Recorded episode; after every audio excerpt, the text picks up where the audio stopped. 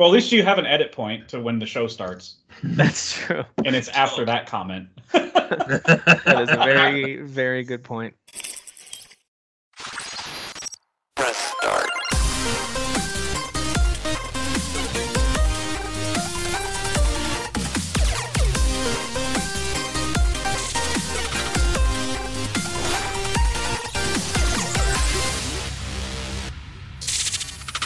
All right, well, let's start episode 154. My name's Tim. I'm here with Kyle, who's got an awesome cyberpunk shirt on today. I dig it. I like that shirt. Mm, Nice. We also got Derek, who has a shirt on, which is that's all we need from him. That's a, It doesn't that's a matter positive change. Yeah. what the shirt is. Is the shirt. Two minutes ago, I wasn't wearing it, so I literally did it for you guys. What an upgrade. Thanks, buddy. Wow. Thanks, buddy. And we've got Jeff, who I can never, I never have to worry about him being clothed or yeah, or Or saying making something. a statement with my clothes. It's always solid colors. I'm Yeah. never. There's no agenda with my clothes. Never. It's just Yeah. you're consistent, you know. Yeah, you're all, exactly. all reliable, all faithful.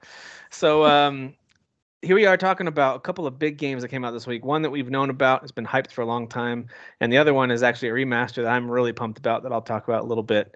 Um, that was a surprise drop thanks to Nintendo this week, so we'll talk about that too. But I want to kick things off. I had a game in mind, but with the Nintendo Direct, with all the news, with the big games we're talking about, and the thought, you know demos. no kidding. Like, so many demos to cover. I just figured, you know, let's just talk about games we're playing and stuff we're into right now, and we'll circle back with a, you know, a quiz or a fun little game. If you want one of those, go check out last week's episode.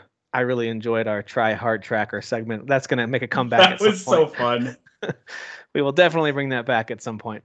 But um, anyway, let's jump right into Hogwarts Legacy. So this game came out this week. It technically launched today. We're recording on Friday. True. February 10th.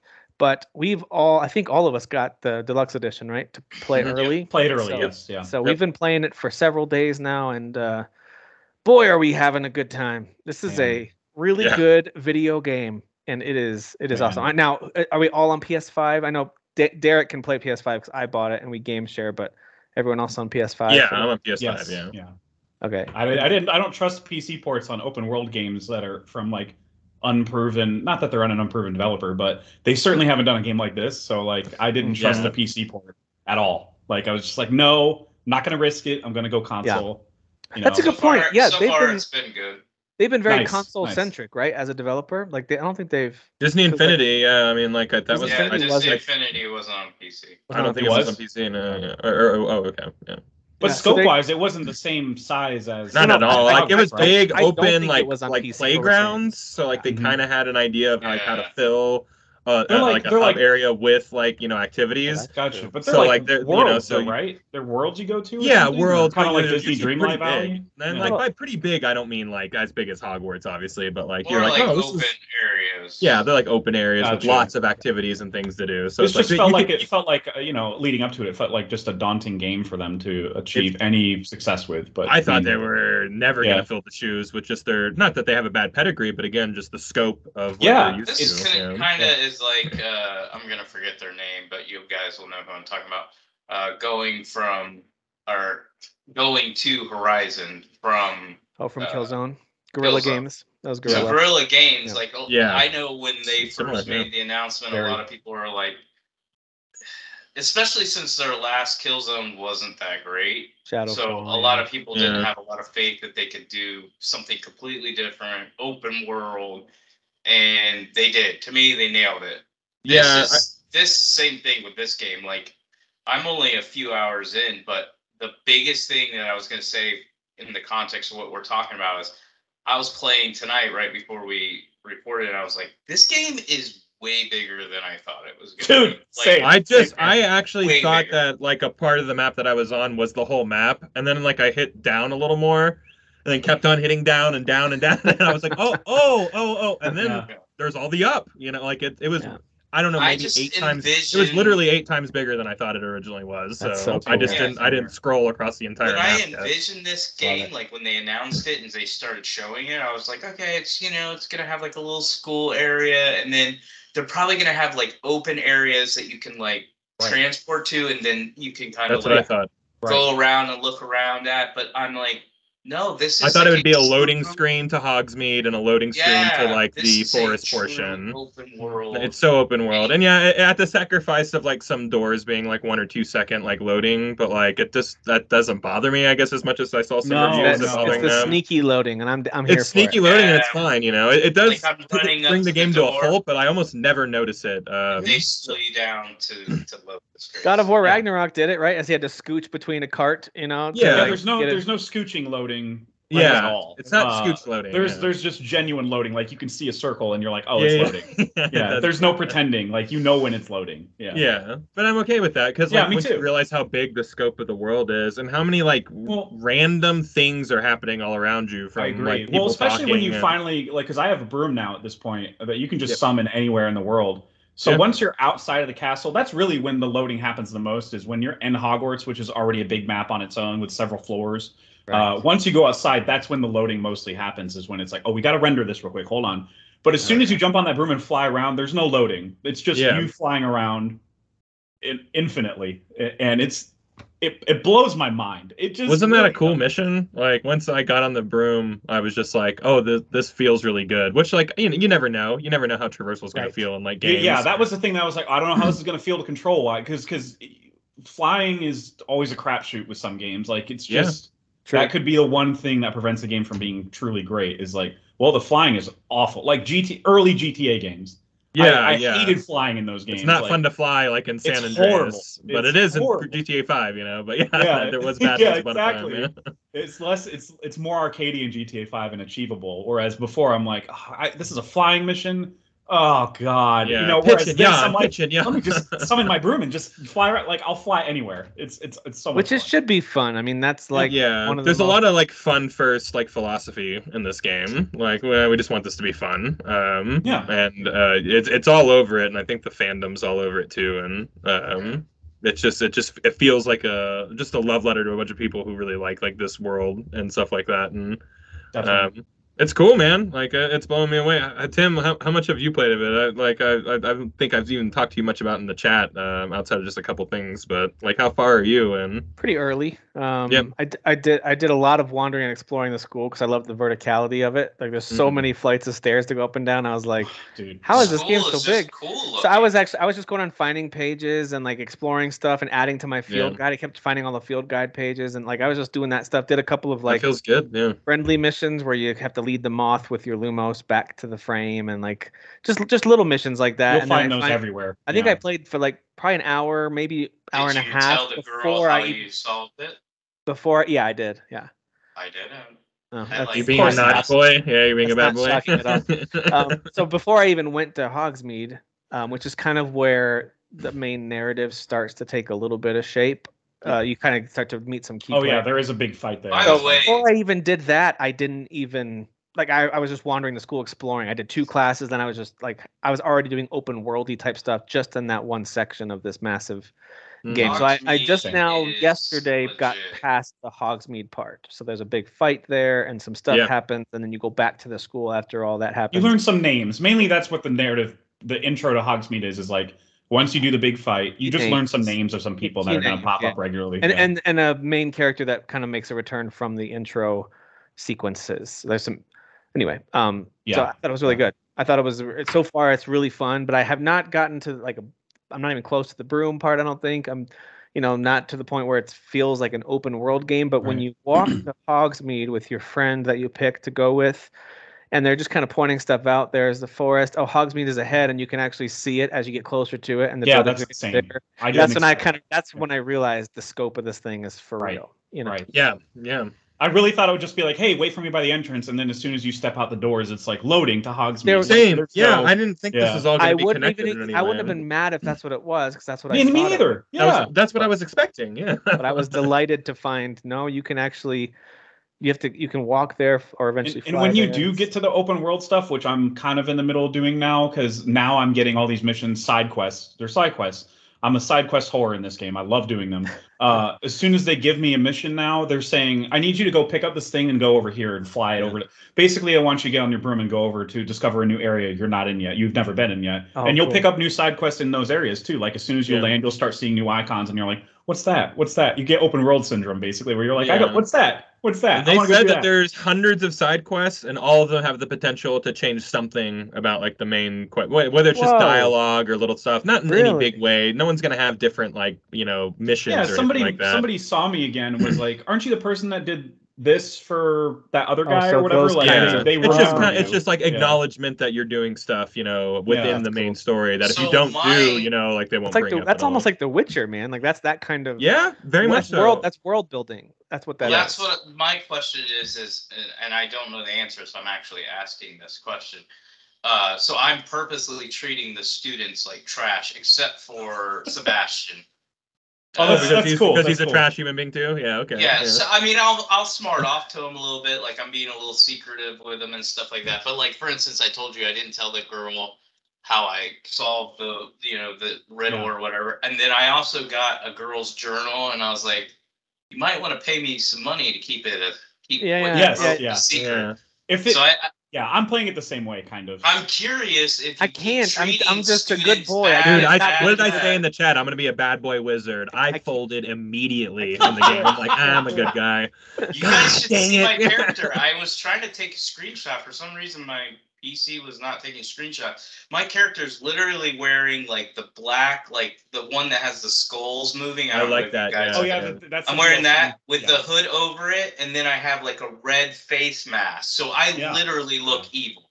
It's Yeah. Yeah. awesome. In all the cutscenes, I'm wearing the mask and I've got the hood, and I'm just sitting there like, you might want to pay me money so I don't And it almost is like a fable type of thing where you can Yeah, Yes, it and looks I don't like know. Fable. I don't know how much the morality system, like you know, That's what I'm alter asking. stuff. You know, I'm, I'm you know, does I'm I'm interested to see like how There's how not like a meter in the menus is. or There's something, is not. there? There's No, no, no. tangible measurement for Okay. morality. I'm 12 hours in, and like my understanding is, um, because I stumbled upon unfortunately a key moment in the story when I was doing a Google search uh, for something, and um, it was like, here's how you can do this. So so apparently the decisions you make do matter later in the story.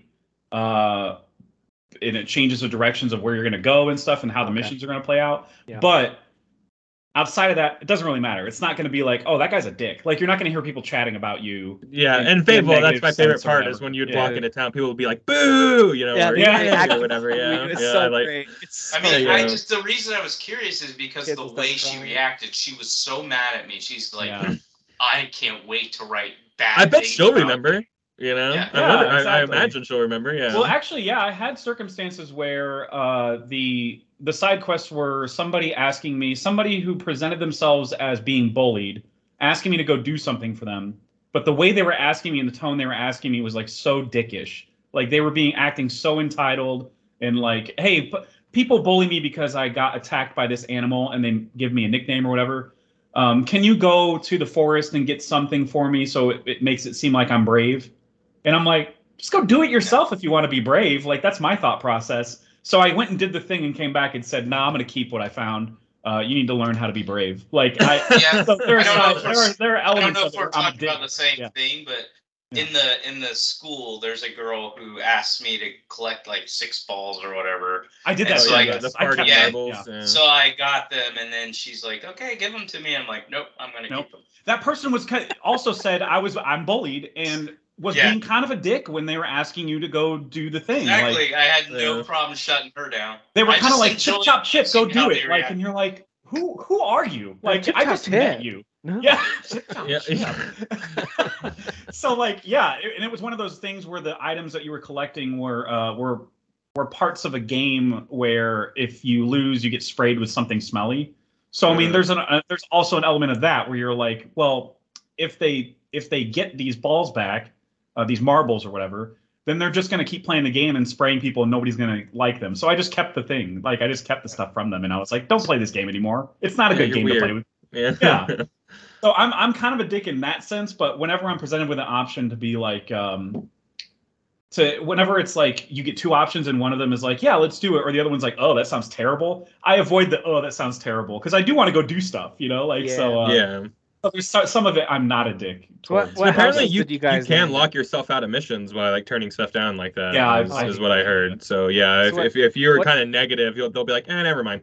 yeah. Derek, you're in Slytherin, right? You betcha. Yeah. Me too. Me too. Jeff, you're in Slytherin. Kyle, which I, one do you I deliberately answered the Sorting Hats questions in a way that I felt would land me in Slytherin. Not that any of them were nefarious questions, but I felt I like I knew the characteristics that belonged in Slytherin, so like I I chose because I wanted this path. I wanted to be a Slytherin. Yeah, it's fun. It's one of those things where like, like I know you know Harry Potter super well, so you know all the lore, but like you don't Yeah. have to be a Harry Potter head to realize like Slytherin's probably the bad one. Like it's it sounds like Historically speaking, they are. They literally Yeah. are. Yeah. yeah, but I'm just I'm just saying like that word alone is kind of Yeah. a giveaway. It's like you might as well just call Yeah, it like they're the called evil Slytherin. Snake. Yeah, Let's call like a snake Snake. or a serpent, which is Yeah, classically Stabby an icon for McStabberhouse. you know like It's traitors. the betray the house betrayer. but- yeah, house So- betrayer. Yeah, I- if you get I sorted in that house, why don't they just kill you right there? Like, I don't- I don't like Slytherin. what's I, I, funny that is, those are um, bad. We have to kill you. What's Sorry, funny you is know. I've done the sorting thing, the official sorting thing on the Potter website, and I answered them truthfully to me. And I'm actually a Ravenclaw, which is full of. That's like the nerdy house. Like those are like Yeah. the- they're not that the tryhards or anything, but they're just like nerds, and they love. They they they the intelligence is like their main thing. You say that's Uh-huh. what you're in, Kyle? You're in. Yeah, I, I I don't know anything about Harry Potter. It's not something that I grew up with or or, or anything like that. So this all of this stuff is new to me. So like I I did the the test and got Ravenclaw, and I was I was scrolling through them. I'm like, oh, I like blue. Like that's a cool color. You know, like Yeah, you know, it's a cool name. It's one of the Raven, Raven or It's names. a Eagle on cool there. That's cool. You and know, freedom and all cool- that. I- I'm it's here cool- for that. It's a So much I cooler picked- name than Hufflepuff. I think we can. agree. Hufflepuff It is like, no. yeah. Are we gonna go dancing after this? No, I don't want to do this. No. So I, I I- so I picked that and like I start meeting all my classmates and I'm like, these kids are dorks. yeah. Uh, like super dorks. Like Yeah. you know, like and I was like, Everybody oh, in th- Slytherin so far, and Derek can attest to this, like Sebastian, and then there's like a blind kid. Uh, everybody is so angsty about something. Like they all, they're all have like this tortured past, and like they're all, they all have baggage, and they're all wearing it horribly. Like so, like yeah, it's kind of funny That how. was, that's actually cool that you guys bring that up because I actually, again, didn't do any research. I'm Mhm. just playing this game pretty. I've only seen you know gameplay and stuff like that. Um, and so, so as I was playing, I was like, oh, I bet you these characters are like the same, but you No. know, they're not. And I like that. No. I like that you get different characters. You and- you even get different side quests. Yeah. And yeah, Yeah, you'll so you'll be because introduced to them later. yeah. Sebastian fits Slytherin so far. He's But see, I've I've met Sebastian uh, as a Gryffindor, just obviously through the main game kind of quest line in the story. Like I've met him Mhm. now. And, But, and you will continue to. Yeah. It doesn't Right, matter what but- house you're in. Yeah. He'll- But he'll be you- a part of the story. T- probably talked to him in the common room already, for example. He was probably in there. So that's yeah.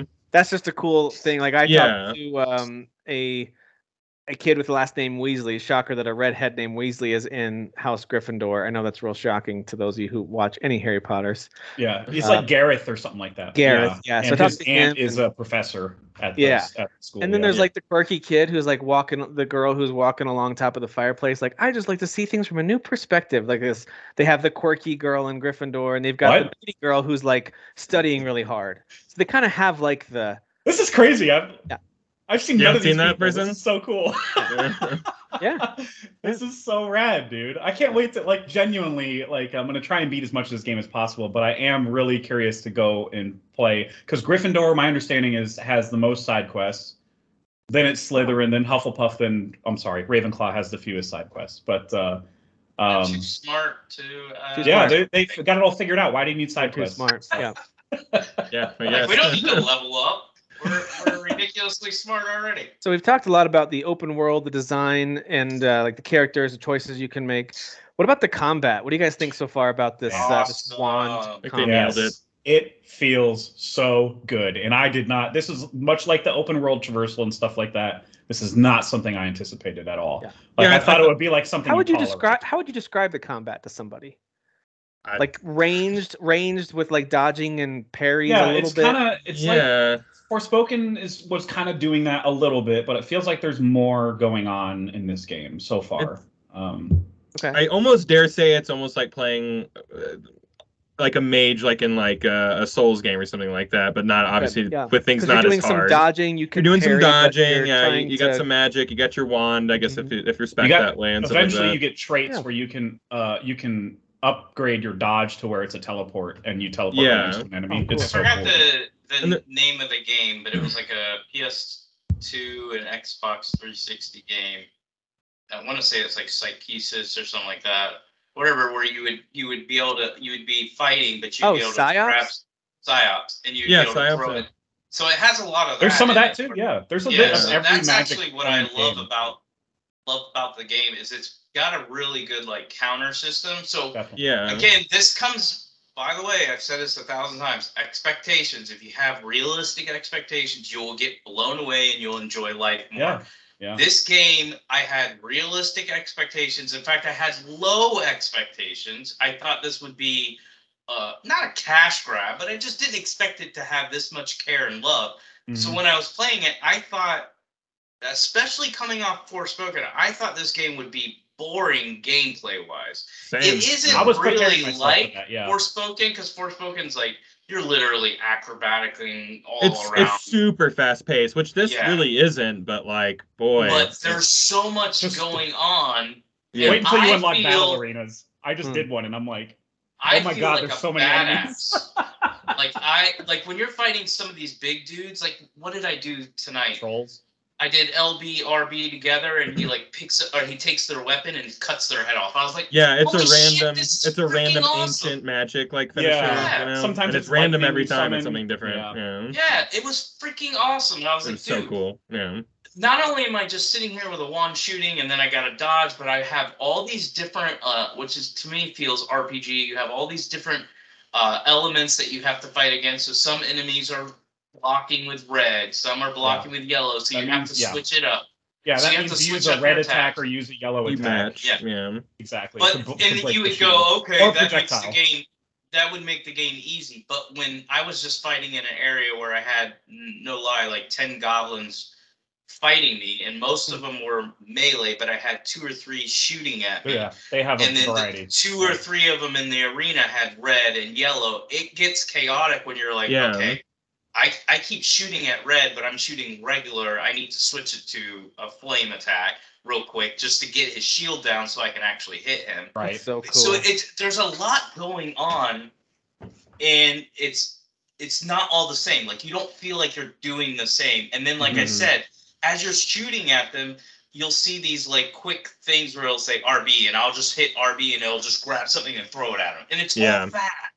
It's all fast. So I don't know, man. I'm blown away by this Well, game. Like and then it I'm has a it has a little like it, but this Batman awesome. Arkham like uh, sprinkled in Yeah. it too because you get this Hmm. nice little very like counter. very recognizable like hey you're about to get hit thing that goes around your head and you just slam that button or you press it in you press it or you hold it and if you you, press hold it, it, to do a counter spell. yeah you you press it you do a quick shield and like you'll block it and it looks really cool you know or you hold it and you like you know riposte back at them Mm. You and it's- it like oh, uh, it's it's just super cool like and it feels good and it feels slick so you know uh well it has you know it, it just it's more arcadey obviously than like a, a much so. souls game which i comma- uh, compared to earlier it's more the of the tenets of a souls game with all the you know evading and stuff like that but it feels much more um actiony and Yeah. uh like a almost like a when I batman get arkham when game I get wands hit, you know it takes it takes like a quarter health, health down, even at my level, because I'm at like 22, 21, 20.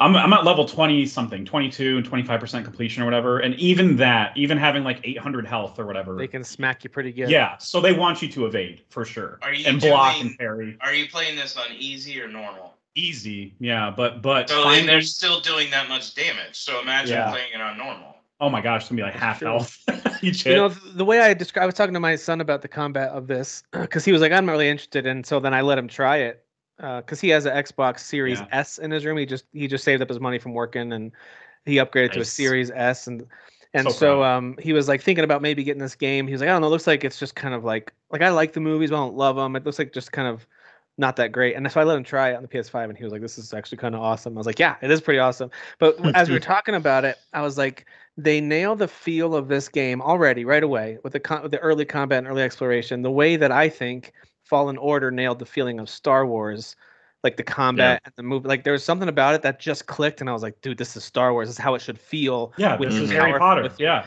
and this Yeah, feels like Harry Potter. So like way. that same Yeah. like rush that you get as a fan of that series, and you're like, you know about, you're like, dude, they they ma- I feel like I'm in this for real. Mm. And Yeah. so and I it's that same joy that I had playing It's that. not even So- like not even something amazing happened in the beginning. What happened in the beginning uh cutscene where there you're being in a car you're in a carriage that's airborne because it's magic obviously, but you're being carried by invisible things and you're like yeah. the hell's going on? But then as soon as somebody dies in front of you, those things become visible, which is Right. lore from Harry Potter. I go, "Oh, this is a Harry Potter game." Like I Yeah. immediately was like they that they that little touch They my daughter called that to out do too because she's playing it she's actually farther than i am she's loving this game um but she called that out right away she was and she actually said she had a big smile on her face she was like i love how they had the thestrals show up after the guys That's out what they are, Thestral. Yeah, yeah, yeah. And uh, i was like you're right that was just a nice touch by someone who's making Dude, by the way, that most Harry Potter. opening was awesome. Yeah, That opening was so I awesome. didn't see yeah. that When happening. I'm like, okay, they're and it's like, what is they're in happening? this carriage and they're talking, and then oh i thought it would be all talking and then you would land at the school like i thought it would just be Yeah, chatting. it yeah. just No, like I- a generic R-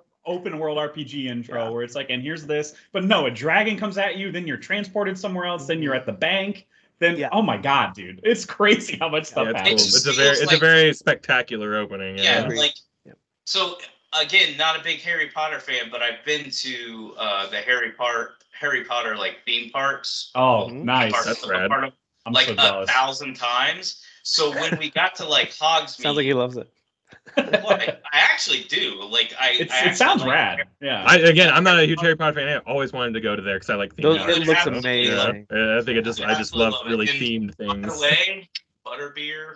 I really want to try that most of all. That and uh, I want to get my own wand, but I know that's like a lot of money. So is butterbeer It's pretty much like is it like a there, it's worth paying the. is it like a cream it is. is. it like a cream soda malt kind of a thing or what is Basically, it it's like a cream soda with like a froth like topping. Yeah. okay that's what It's i thought really good. It's really good. Yeah. But um, anyways, the reason I bring that up is because the first time I walked into like Hogsmeade, I was like, maybe I'm a huge fan of, of like Harry Potter, and I just didn't. yeah, This feels so good, and like when Yeah. you do like when you complete like little tasks, and it does that little like Yeah, that little magic yeah, silhouette. I'm like.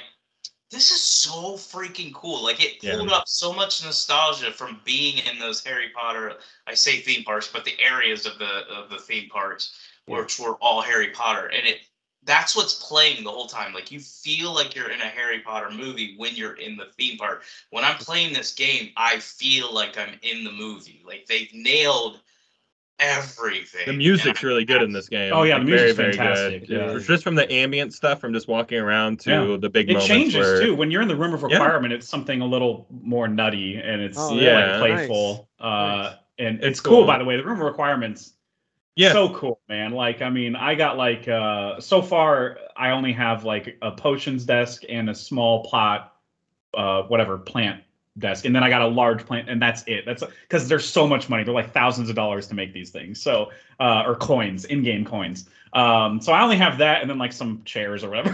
But like it's still so cool that you can like customize it at your will like using spells and stuff. Just like make stuff disappear change the color change the theme of the whole room they didn't need to add all this stuff that's my point is like they added all this stuff to show that they cared about harry potter yeah, in the this world Feels, this feels, feels, like, like you feel it on the this feels screen like a developing team that was like, look, we already know we're gonna make a ton of money off this, but Right. we don't care. We just want to make like an actual fun game. Like we are gamers. I'm not saying this is actually who they are. It just feels this way. it we does are gamers. We want to make a good Harry Potter. yeah they're like game. no one's made one of these yet no one's made an e- truly excellent harry potter game yet yeah like there's, Yeah. there's there, there are our favorites because of being like I mean for Yeah. me being fans of the books and the movies there's like been there's some fun ones a but there's been handful no, of favorites there's but yeah been no like I've never Dude, this played a Harry is- Potter game. this is universally excellent like there's Yeah, a very no, there- yeah, this is just a one of those, good yeah. game, and it's a really good open world game, and just even the way that the the world is unfolding to you know, we all we're all getting we're all hours in, you know, some of us more than others, but it seems like none of us are into like the deep open world portions of it. You know what I mean? So it's like the way that they just kind of like spoon feed you, yeah uh, the way yeah, that the world I'm, opens up before 12 you and stuff in like I'm that. just I'm just now seeing that bigger not getting open world. open it's an world in- it's an incredible pace. Yeah. It's one of the Yeah. most it's one of the best and Witcher kind of did the same thing where it's like, hey, here's a small open area Yeah. that like this is kind of a taste of what but like it, it's just it, there's something to be said about the way that a game dumps you into its like bigger like Yeah. um ideas and stuff like that. And this game nails it in every way. And again, as someone who doesn't know any of the jargon or anything like that, the game meets me on my terms and like I'm picking up on the lingo. Like by the end of this, I'm gonna be a Harry Potter dude. You know what I mean? Yeah. Like I'm gonna You're gonna know when people talk about Harry stuff. Potter, I'm gonna be know crazy. what they're talking about finally. You know what I well, mean? it's the, it's the little touches that make it feel like that world. It's the things like the paintings moving but talking to you, and the the oh ghosts Oh flying around. Dude, and the like, knights, the knights are so touches. funny. The the, You the can stop enchanted and- knights that are just like Yeah. dancing sometimes, or like well, they're like I could arguing have and sworn I saw one move and elbow the other, and then they stopped when I when I looked at them. Yeah. like yeah, it was. I saw one push the other one over completely, and the other one gets up and he goes, "What was that for?" You know, like it's just it's and it's and it's so random, and I you know sometimes I don't know if something's talking at me or to me or something like Yeah. that. So like I'll stop dead in my tracks. Who said that? You know, like, yeah, yeah, exactly. It's just super immersive. each of the, um, for example, each of the Floo, uh, the Floo flames that you can fast travel through. Every time you spawn somewhere, there's actually a face there that can talk to you. yeah, I didn't realize that the whole time. I'm like, who the hell's talking? And it's like, oh, there's a face on the Floo flame. Okay, I didn't Yeah. know. I didn't know that.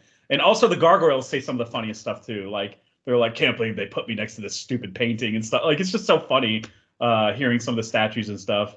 Um, I wanted to mention as well the upgrade system, like because I think uh, I don't remember what level it is or what story moment, but eventually you do unlock traits, and that allows you to upgrade certain spells. And uh, but but they're all kind of broken up by sections. Like there's a dark art section that allows you to apply curses to enemies, and um, and so like example, uh, when you primarily you can use it most beneficially to when you're countering and uh, you parry and do a counter spell, and your counter spell stupefy curses them, and when an enemy is cursed, they take more damage. So definitely do that, and also do all the upgrades for additional spell sets. Because right now, when you start the game, right, you start with four spells, um, and you can upgrade to up to four spell sets, meaning you can have up to what is that? I can't do math right now. What's four times four? 16. You can have up to 16 spells. Like you just toggle basically. You hold the right bumper and you you know press up, right, down, left on the D-pad, and you can toggle between certain spells. So like sometimes your battle's going to get chaotic because it's like, no, I want to try this spell now. No, I want to try this one. Uh, it just depends on how much. That's what the assignments unlock basically. If you do extra assignments from your teachers, uh, you get to unlock way more spells that the story won't let you see. Basically, like um, I got one that's like it freezes your enemies, literally like a glacier, like it freezes them. Um, Oh, and cool. that's awesome. Like there's just so many. God dang, there's so much stuff in this game, man. It's kind of blowing my mind.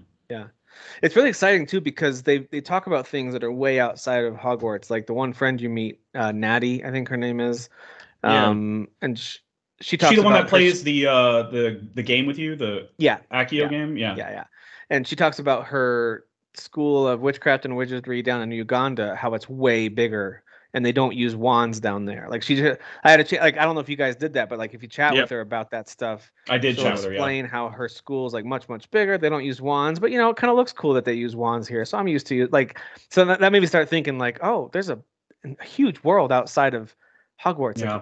I, I love Yeah. the idea of like my mind already, even though I'm so early in this game, I'm already Mhm. thinking like, ooh, what, what do they do next? Like I can't wait to explore Oh, like, more of the wizarding That reminds world, me, you know? there's a dueling uh there's a dueling club or whatever, and they're it's like kind a, of it's like a secret club or whatever. Yeah, but I beat all of them. I beat all those side quests already, and uh, at the end, they're like, I was bragging about my skills, and the guy I was talking to, uh, who's like a third year, so he's like hasn't hit puberty yet, puberty yet, but he was like, um, well, if you think you're that good, you should go to Durmstrang, and Durmstrang is the school where it's like a military school with dudes, nothing but dudes, and they're just Yeah. like, they're just the most dangerous wizards. when they on the come planet. they come marching in during the fourth movie they're doing like the russian march with Yeah. the big leader out Yeah. front yeah yeah, Those Um, guys are uh, those guys are a danger and sponge. Hey man, Yeah. set the next game there. That's what I'm gonna say. I Yeah. want to see what the hell that school's about. or or they'll put like a san andreas where they have like three schools that you can go between or something you know what i mean Yeah, Like, who knows who knows um there's- yeah, I there's just so much going on in this game. I, I like I'm getting like lost because I'm so far ahead. Uh, I'm getting kind of lost In like what I want to talk about. But uh, we it, it could be safe to move on. I don't know. It's up you know and the only the only drawbacks of this game so far are like the vo- the face animations while they're talking and it's not Yeah, it's not I shouldn't say drawback. That's not an all the over, time, though, It's an over exaggeration. It's more just like it's not excellent. It's not like Yeah. to the level of you just play God of War or even the second Horizon game has a huge step up in their facial animations from their first game. So like, yeah, they're not so much just doing gestures, repeating gestures that don't Correct. match the words. Yeah. right. so but but in Hogwarts Legacy, I will say the cutscene, the actual cinematic cutscenes look awesome. And then as Right. soon as you start, it's the end doing game the- yeah, it's it's like the in-game question and answer stuff. Right. That's like, well, they just look robotic, you know. Yeah, which is totally fine. It has a little bit of a you know last generation, like a, a good looking last generation game vibe Yeah. to it as they're talking. It's not bad. Don't get me wrong. I agree. But I was trying to think of like, hey, are there any ways to make it make sure people don't think we're just gushing about it because we just want Mhm. to be positive? Like, no, it's truly an excellent game. It's deserving of the almost 90 it has on Metacritic. Uh, I think it's at an 89 at its Would have highest had level. a 90 if we didn't have a lot of stupid reviewers that were. Agreed. Dude, yeah, Yeah, there was one yeah. that was like they literally started the review with like, I hate everything about this game existing. Like, Yeah. and I'm like, so they gave it a one out of ten, and it's like, okay, you're you're telling me the game is Th- so literally that one out of shouldn't ten? That sounds like No, a user review. not. Like, let that be a user review. That's not a Yeah, yeah, yeah. professional Yeah, outlet. exactly. Hey, Yeah. that's our next try hard tracker, you guys. Is game There we review. go. Let's get there. Uh, also, uh, I wanted to mention that I, I know why I felt I was missing something. Uh, the puzzles in the game, they're totally optional, but there are some doors that you'll see that have math equations on them. Um, I highly recommend at least Googling those and figuring those out because I can't explain it verbally. You'll just have to read about it. Okay. Um, but because yeah, that that nets you a lot of a lot of extra coin and a, a good gear. Uh, and then there's the the chests that are eyes, and they have like eyes, and the and as soon as you come up close to them, they lock, they latch the chests.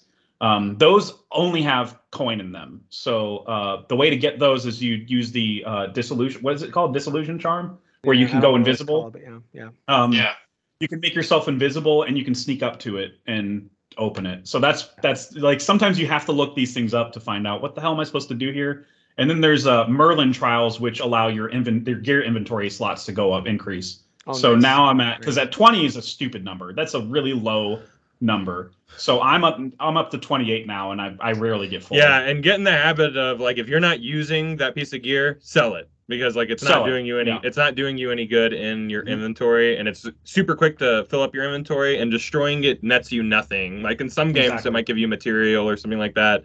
No, you're just like you're like wasting money, which is kind of Yeah. hard to come by in the early hours of the game. Mhm. I know later as you start like poaching animals or whatever, um, haven't you can like any of that yet. you can grab animals and then sell them and, and whatnot. Like uh, that's a good way to make money. But like until then, there's no consistent way to make money outside of just exploring and everything like that. So make sure you're selling and everything. So that's interesting. I didn't know that the Merlin trial, trials gave you a bigger inventory because that will clear They- up a lot they of my do. problems too. Yeah, now I'm at a point where it's like I did two, and that gave me four extra slots. I did six, that gave me four extra slots. Now I'm up to like, okay, go go That's- fight ten more, and I'm like, oh my god, thing ten I more. like about this game is um so I, a lot of games I won't do challenges. Like anything that I Mhm. have to like research or read, I'm like, nope. Just if it doesn't like just happen organically, or you give me an absolute reason to do it, I'm not gonna do it. This game is Doesn't sound make- like very Souls like of you, but continue. I'm only Souls like in Souls games. Fair, fair Um, enough. Fair enough. but like for this game like the the challenges are kind of just unlocking themselves as i progress naturally. Yeah, mhm. and everything that i'm doing i want to do. So i'm just like running into stuff and i'll just be like okay that looks interesting i do it. And then i'll be like boom completed this challenge boom completed this challenge. And then i go into the challenge and look at it and i you receive this reward and you receive this reward. And i'm like hey, these are things I actually want. And so now I'm looking at the challenges and going, okay, I want to do this, even though I normally wouldn't do it. Now I'm going, I want that reward, so I want to do that. Exactly. So yeah, yeah. I just feel like, again, I know I'm gloating or whatever, but I am blown away by how good everything is. Now I'm only I'm only in my first four hours, so Yeah. Maybe in It'll- 15, 20 hours I'll be like, this it'll game's- increase for you. I think It only May- gets I'm- worse. It's all Yeah, downhill. yeah, yeah. yeah. I'm a little worried that I'm still in the first third, and then like by close to the end of the second third, I'll be like, oh god, we're still doing this. I'm hoping it doesn't have that effect on me, But, but, I feel like it's so far be the like, reward system is really good. I feel like it's gonna be how I play every open world game, and that is I get obsessed with just doing everything and leveling my character up and getting the best loot, and then something switches, which normally, to be honest, it's hey, this other game's coming out. I need to finish this because I like to finish things before I move on to something else. Um, and so that's when I'll just start mainlining the story. And that's why a lot of times I'll switch to open world games. I'll go, all right, I'm going to play on easy now because I want no resistance. So I imagine that's what's going to happen with this game. I'm going to absolutely love my first 10, 15 hours, do everything, level up, get as badass loot as I can, Right. get really good at the combat, and then I'm going to be like, you know what? I really want to see how the story plays out because Yeah. I also want to play other games. Mhm. And Same, same here. I yep, I feel the same way. so I definitely will do that. And then eventually, because you guys know me, I've been on this podcast long enough. I usually go back and play these open world g- games if they're good enough. I play them again. And my second playthrough, because I already know everything, I'm usually not rushing and I'm just like enjoying the game again. Right. So I, I, I kind of see this game as being that type of game where it's like I'm absolutely loving how they're drawing me into everything. I'm loving everything. I'm blown away by everything. It's the best game I've played so far this year. definitely. Um, I mean, I know we're February 10th, but we've al- also but there's still had, been some good games. It's been a big year already. Yeah, I've Yeah. already played like three or four really good releases this year. Mhm. Um, Mhm. so this is a really, really good and one one of those at the end of the year. Well, I will say to everybody, this was unexpected. This is a surprise release Yeah. for me. Even for those of us that were excited for it, like this was like one of my number one or two most anticipated of the year. I still didn't expect it to be like this level This of good. good. Yeah, I mean, I, I was And- excited for it. I was but, like, nervous, excited for it. I was like, please don't be bad. Please. Don't Well, I know bad. that's all of us were saying that up Uh-huh. until release. We were like, oh god, It please. don't be feels like good. where we are with games media and stuff like that. No, we're not talking. I'm not. I'm not even in talking about the the crap with this game.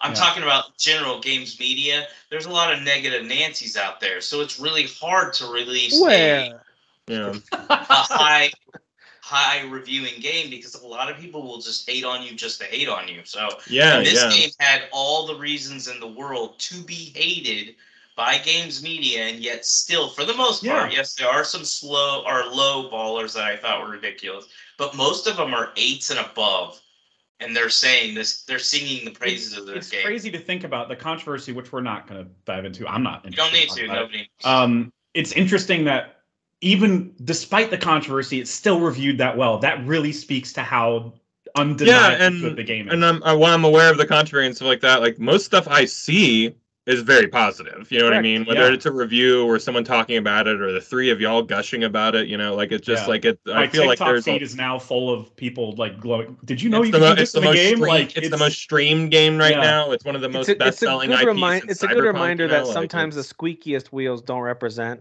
a majority of people. So sometimes it's better just to let them squeak away and be there whining whatever. Well, we talked about some of them are that. I, I think. I think though, so like, sometimes I'm oh. guilty of this. I think everyone on this podcast is guilty of this. Sometimes we assign too much to just a loud, small, very small subset of loud voices about a thing. We're like, man, people are mad about this, and it's like actually there's only like four people out of the millions are mad about it. They're just loud and have a big microphone. So like some, sometimes that's the case, and four is an exaggeration, but you know what I'm saying. Like it's Yeah. No, It's it happens all the time. happens all the time. But you know, it's it's great to see how well this one's doing. You guys actually gave me an idea for our next Try Hard Tracker segment. We're gonna find games that are universally beloved. So like we'll have to set like a if they're like an 88 or 87 and above on Metacritic. Let's find the most try hard reviews on those, and we'll, we'll rank the most try hard reviews. There's of- uh, we Last gotta find too. the uh, the equivalent. There's an equivalent one. of uh, of that in movies, and there's this reviewer named Armond White, who every movie that had like 100% on Rotten Tomatoes for several weeks, yeah. he's the one that goes, "No, it's terrible," and then like drops tanks that freaking score. so like, it goes get, to 98. like Get Out, for example. Get Out was at 100% for several weeks, and then he turned into his review, and it, it dropped it down, and everybody was Uh, like. His review, it doesn't even make sense. It's just like it's not as good as everybody says, so therefore it's rotten. That's where those aggregate those aggregate sites need to be a little more aware. Like, all right, don't count this guy because Yeah. ridiculous. exactly. This guy's just a tryhard. He's That's Well, why yeah. I've learned, and I'm not saying I didn't care about reviews before. I absolutely did. I used to fight on social media about oh, review me too. scores Way more. stuff Yeah. all the time because I really did care about like how could you say this game is bad if I love it. Now I'm like, okay, don't get me wrong, I still watch reviews, I still check meta, but I'm like, I kind of want to form my own opinion now. So I don't actually want to go in with any clouded version of what I'm about ready to experience. So I like to experience things on my own. So even if I'll check a score or something like that, I usually won't read the review because I don't want to know your opinion. I don't want to know why you don't like it and all that stuff. Um, unless it's a game I'm like scared to buy, like Wanted Dead, like that's coming out. I want to buy it, but I'm still like, is it really gonna be good or Yeah, is it got bad? It is. So I will check. I It know. is gonna be good. I It will is gonna be good. But for this game, I was like, I don't want to be clouded by anything, so I didn't. I didn't pay attention to what anybody said, and I just went into with my own low expectations, and I absolutely loved it. And I, I think that's the best way to approach most games. Is if you're uncertain about something and you want actual feedback to help you buy something, totally understandable. But don't let other people's opinions cloud your enjoyment because you're like, well, they don't like it. Why do I like it? Something's wrong with me. No, just like it if you like it. If you don't like it and everybody else likes it, don't be a tryhard, but you know, don't like it. I, I find that people, and this is mainly coming from the movie sphere because that's kind of what I pay attention to more. Uh, the uh, the main example from last year was Everything Everywhere All at Once. People were letting the praise of that movie. Some people that I know personally were letting the praise of that movie get too loud and taking it, like weighing it into their experience watching the movie for the first time. And it's like, guys, that's on you. Like, that's not on the people that love the movie. I'm sorry. Right. Like, I mean, it's the same thing for games. It's really on you how you take the Whether it's negative or you give. positive, if you Yeah. take too Yeah. much on of other You're people's choosing the baggage you bring in with you. That actually Yeah. happened with that movie. I hmm. still haven't finished that movie. And again, I didn't know what I was getting into when I watched it. So I didn't know what the movie was about. But I heard nothing but great things from specifically you guys, but other people too. And so I started Yeah, watching. I'm like, Pretty loud. this, Yeah. this isn't that great. This isn't that great. And then I just walked away from it. I'm like, I'll just watch it again when I'm in the mood. Maybe I'm just not in the mood to watch a movie and pay attention. Because sometimes that happens. Sometimes I'll put a movie on. I'm like, I'm not even. Yeah, paying I that's kind of in my phase right now because last month was Sundance for me, and I logged like a hundred something entries for the month of January in terms of movies on Jeez. Letterboxd. So like now I'm in a phase of like I can't pay attention to it. Like there's a movie that I talked about with Kyle on Current Cinema. I didn't even finish it. I just know the movie really well. Like so, like I got like a three fourths of the way through it, and I was like, I'm not really in the mood to sit down and watch a movie right now. I kind of want to just play this game forever. There you go. Mm-hmm. Yeah. It happens. Yes, you know? so so it's fair to say Hogwarts Legacy is a very good game. We'll be talking about it more in the coming weeks because it is such a big game. It's an open world RPG, so much to explore. Yeah. We'll be talking and, more. and it's incentivizing replays because we already know you're going to have four different experiences right. depending on the house you're in. So Yeah. that's interesting. Yeah. Yep. So there's good replay value there if you enjoy your time. Mhm. Um, so yeah, there you go. Hogwarts Legacy has delivered in beyond, I think, uh, what we were expecting. Yeah. definitely. So looking looking forward to playing that some more uh, over the next few weeks. Another game that came out. We'll talk about the Nint- Nintendo Direct um, here in a little bit, but I just wanted to throw out Metroid Prime Remastered since that's a new release. That's a pretty major release that they shadow dropped during the Direct. Would not have expected that. Like if someone were to be like, "Here's what I here's my dream list," I'd li- I'd like roll my eyes at that one. Like, really, you're saying Metroid You're Prime? shadow again? dropping Metroid, yeah, right. Sure, sure they are. It was really Um, cool because I saw Gaston post before the direct that he all he, did. wanted was Metroid. He was And like, he I just it. want Metroid, and Yeah. to actually be able to get Metroid Prime, like not only announcement about it, but like He hey, just wanted to hear something, but he got to play it that day if he bought it. I don't know, uh, but you he know, did- like he most bought people who physical. So, which, Gaston, which comes out in two weeks. What are you doing, bro? Yeah. bro, You say this with all the that love in the excited, world. just buy the What are you damn game. Bro. Okay, but to be fair, if you're a Metroid fan, you know that those games, like for example, the the Wii trilogy of Metroid mm-hmm. Prime games, became impossible to find just a short Sure. while after Yeah, it that's came smart. out. That's a good point. So I kind of understand the the people who are like, no, I'm getting a physical version, and you cannot take this from me. Like I kind of. Physical versions of Nintendo games will always be worth something, so not a bad investment. you not a bad investment. True. But True. so I Sure, downloaded this- me Still think of those cartridges. physical too. so I downloaded this and played it right away, thinking like, oh, this will be a really cool higher res version of a 21 year old game. This game came out in 21 2000, years. of me not playing that game. That's crazy. 2002 this game came out on the GameCube and then of course it was re-released as part of the Metroid Prime trilogy on Wii. I think that was in 2009. something like that, something somewhere in that range. Um, and so, but we haven't had an entry in the Metroid Prime series since three. Um, since three came out, all three of those games are great. I played them all on the Wii, loved it, even with the Wii controllers. I the controls. I know people don't love the the aim at the screen controls all the time, but I thought it played pretty great uh, using those controls. I enjoyed it. So Apparently, I you can still do that with the nunchuck or the the Switch or whatever. You can, yeah. So I Yeah. I, I I turned this on thinking thinking it would be like a fun nostalgic half hour of my time, and then I'd probably be like, all right, maybe I'll come back and play it someday later. So I fired it up, and I was blown away right away. I was like, this looks like a new game. Like it looks like if you would have told me like, hey, here's a trailer for Metroid Prime 4 and shown me clips and screenshots from this, I would have believed you. Because again, it's on the Switch, right? Keep in mind it's on the Switch. The Switch has limited capacity of what it can do. I, I get that. Mhm. But I'm playing on handheld on the OLED and I'm just the, the lighting and the the clearness of the textures, I just can't believe it. And it runs super smooth. It's like it's running so smoothly. And so as I'm playing it, I'm just like, this looks like a new game. So yes, I know it says remastered, but it plays and looks way better than it should. I, I have no idea how they how they did this in secret and then just now announced it and released it. Yeah, yeah. It That sounds like wild. more went into it than just like slapping an HD button, you know, like turning the HD Oh, button 100%. on or whatever. the, the controls are totally different. If- So if you guys played the originals, um, it fe- they they designed it to be an adventure game that's got some first person shooting combat in it, but it wasn't built to be a first person shooter. This feels like a modern first person shooter while maintaining kind of their adventure, you know, explore and scan and you're going to find all kinds of doors and pathways you can't access yet. You have to come back with a new power. Very met- of course, that's classic Metroid. Yeah. And so um so it still maintains that Metroid adventure feel, but it plays like a fantastic first person shooter. And I the lock cool. on, I think some folks who are first person shooter purists will hate the lock on, but I think the lock on is pretty awesome because it actually enables you to do this really cool strafing and dodging moves while you're locked on to an enemy, which I think is really awesome. You can kind of quickly circle around because a lot of enemies are in these circular arenas, and so that makes it really easy to and it makes you feel really strong right away. You feel very powerful uh, as you're locking onto everything. So I love it, man. I'm I'm only just now getting to the second boss. I'm not that far into it, um, but I absolutely love it. I think the what what's cool too is that um, the campaign. Have you guys played this game? Like, have you guys finished, played and finished this game?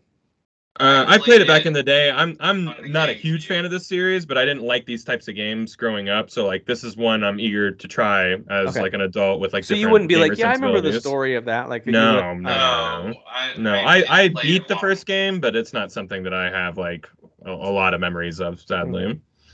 yeah, I think it's I a really bought, I bought this version though. I went ahead and bought it. Yeah, Yeah, I- I'm excited to play this version just because again, like a, a lot of my gaming sensibilities have changed since uh, this game came out 20 years ago.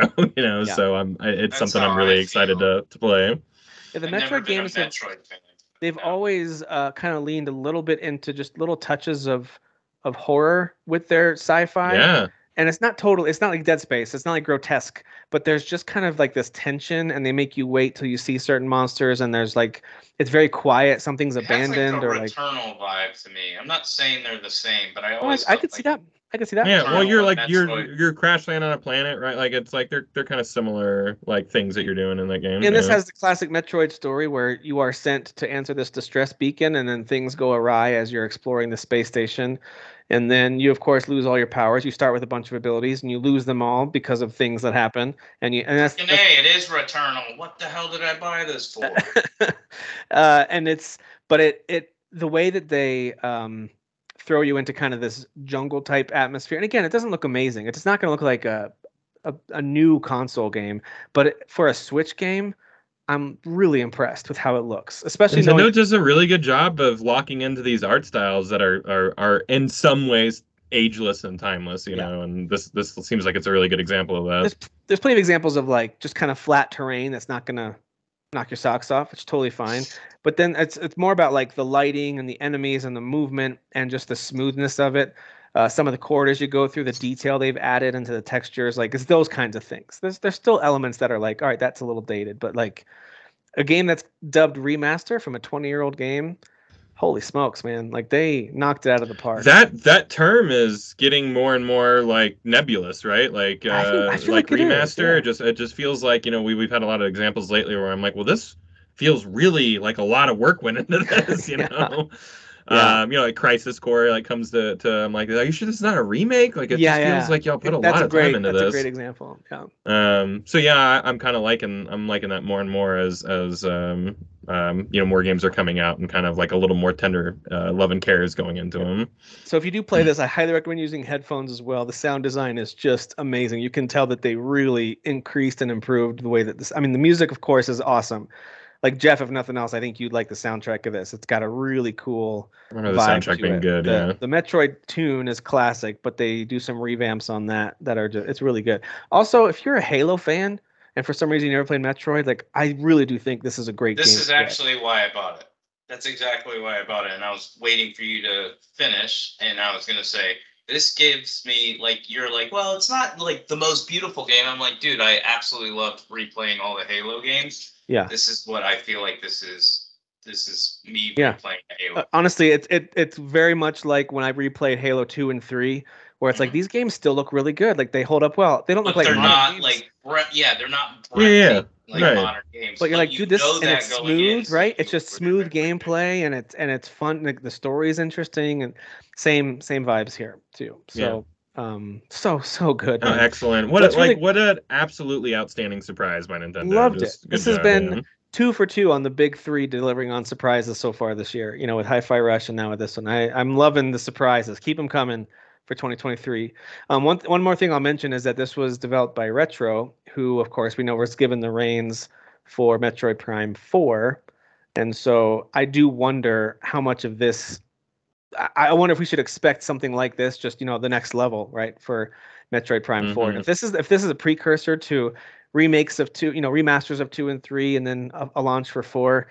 We have a lot of amazing experiences ahead that of us. That's got to be coming. Two and three is uh, like they're probably Yeah. already ready, and they're just gonna sprinkle them out over the next year or two. You know, Three is one of the one of the best games I've played, and I'm not like first person games I've played. So good. Three's amazing. Yeah, I hear I good stuff like about that one. I, this I I never made it that far in the series, so like those would be the ones I'm super interested in, in checking out. and what you were mentioning earlier, Kyle, yes, you can switch controls because, of course, the Switch, you know, uh, little Joy Cons can be used as Wiimotes. They're very accurate, so you can point at the screen and do that whole deal if that's what you want to do.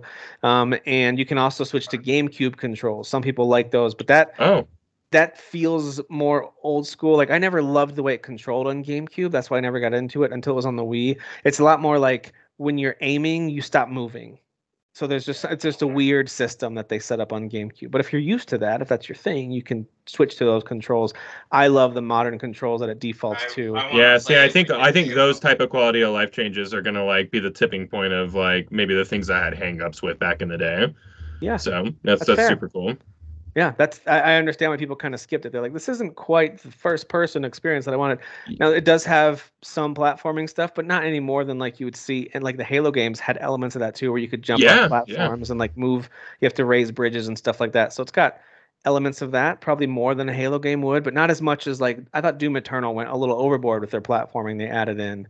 And so I don't think it's to that level. But See, I'm- anyway, I'm, a, and I'm a big scanner now. Like I like scanning in Dude, games, yeah. so it's like scan everything. Oh, you mean that- like every that- two, every two seconds you're doing Revelio and Harry Potter? yeah, yeah, exactly. yeah, It's yeah. Just doing Revelio every five seconds, Yeah. you know, like it's same. They're same, like the game's like, dude, it's just grass. There's Yeah, just grass. right. There's nothing around. the same You don't- you orange thing need that you you can't don't get to to is do it. still underneath you. You're just yeah. running into a wall, Revelio. Yeah, Reve- Revelio. Please. It's just Um, the wall. so, Leave yeah, the wall alone. I think a lot of the things about that game I'm, I'm gonna really enjoy these days. So like that, that's what I'm really excited to get to. Uh, Yeah, and bring on two good. and three like right away, please. Yeah, so good. Um, I'm re- I'm really loving it. So I'm hopeful. I don't see why they wouldn't make two and three. Oh, I that's feel like what I was have gonna say. right? I'm not That's the saying windup. they are doing it, but I think it would be cool if they were to release two six months later, three six months later, and then and then four four. six months later, which would be Mhm. what uh, winter of 2024. Yeah, I could see four maybe being like a swan song type of a game for the Switch before they launch into their next console, which hopefully is the Switch two. Um, but uh, Yeah. of some some sort. But yeah, I'm with you. I think that kind of cadence would make sense, um, and it would be amazing if they did that. I think it'd be awesome.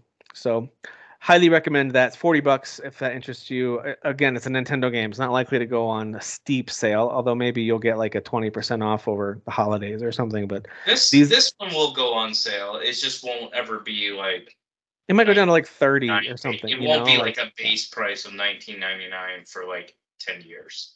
yeah, right. No, if anything, it'll go up in price after 10 years. Yeah, right. Um, So they'll, they'll take the digital Nintendo tax. physically. That's how they do it. All right, we got. We'll talk about other stuff we're playing. Um, a lot of demos that have come out, but we'll get to that towards the end.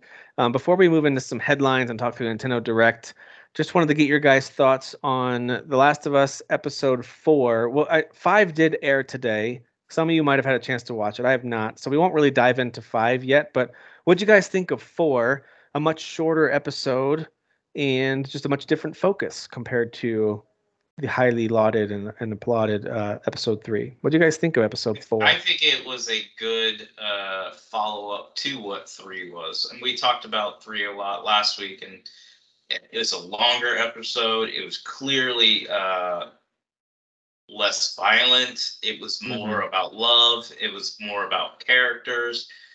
Um, four is quicker episode, and I I wouldn't say it was like overly violent, but it had action, which has not been like at the forefront of this show so far. So I thought it was a nice like action episode, I would say, and I enjoyed it. Now now there's some subtle differences from the game, like when when they uh when he realizes that that guy's not really injured and, and drives through and all that stuff. You know, in the game there's like 15 enemies. In the in the show there's like what Two or three. He yeah. just Yeah. to, yeah. He just saw the second person on the roof, and he was like, "That's enough. That's enough uh, evidence for Yeah. me. Let's run him over." He's probably Yeah. done stuff like that before to survive, you know? Right. Use a similar Yeah. Tactic. yeah. Kyle, I thought the same thing. I was like, what if in the show they somehow say like maybe she'll ask him like, how did you know? And maybe she won't. But if he was like, we, did. that was me and Tess and She I did did. that. Yeah, she did. She asked. Yeah, she that's- asked Oh, I missed show. that. Yeah, Yeah, yeah. she said, "How did you know that guy wasn't really hurt?" He I've said, been on both sides. I've been on think. both Oh, that's right. He sides," did say I've been on both sides. That's right. That's right. which was actually straight from I think the game. I think they. That's awesome. they I love it. quoted- Yeah, a lot of that stuff was was very similar. There's actually a lot of great stuff in the episode from the game, like Yeah. Yeah. they put that they they took Even- like the stuff that we like love. the store, like the little convenience store we, they took the stuff that we love from Ellie, like her silliness and the joke book and all that stuff. They put it in the God, show God, I verbatim. Love those joke Verbatim. Yeah, the pun so- book is great. Yeah. Dude, I live off puns. Like that's my favorite thing. So like listening to her read and watching his reactions, I'm like, I would totally. This do and that. it's the same that- book too. They went out of their way to give it like the same cover like that it is in the game, and They yeah, they really yeah like they this episode was really emphasizing yes they they did some other stuff to set up uh, episode five which aired today at the time of this recording, but it was really showing that Joel was kind of warming up to Ellie. Like that Yeah. was like the main. Well, it ended on that. Well, it didn't end in, but like towards the end of the show, it ended on her Yeah. doing a really funny pun they shared their Yeah. first like And moment. him- yeah. and him finally laughing and them both laughing together. So, like you said, like it was a shared moment. Ba- it was like, barriers were broken. Yeah. yeah. Well, I Mhm. liked. I thought that the first, at least the first third of the episode, especially, they did a good job of reestablishing Joel and Ellie as the central characters of the show, and then having their relationship start to grow a bit. I thought that was great. Um, even when they're laying out there, and he's still in super serious mode. Everything she says is either annoying to him or like he's tired of explaining stuff. But then he finishes the punchline of that joke about the scarecrow, and Yeah. he kind of has a smirk. And that's when the moment I was like, they're they're doing this right. They're they're giving yeah, little yeah.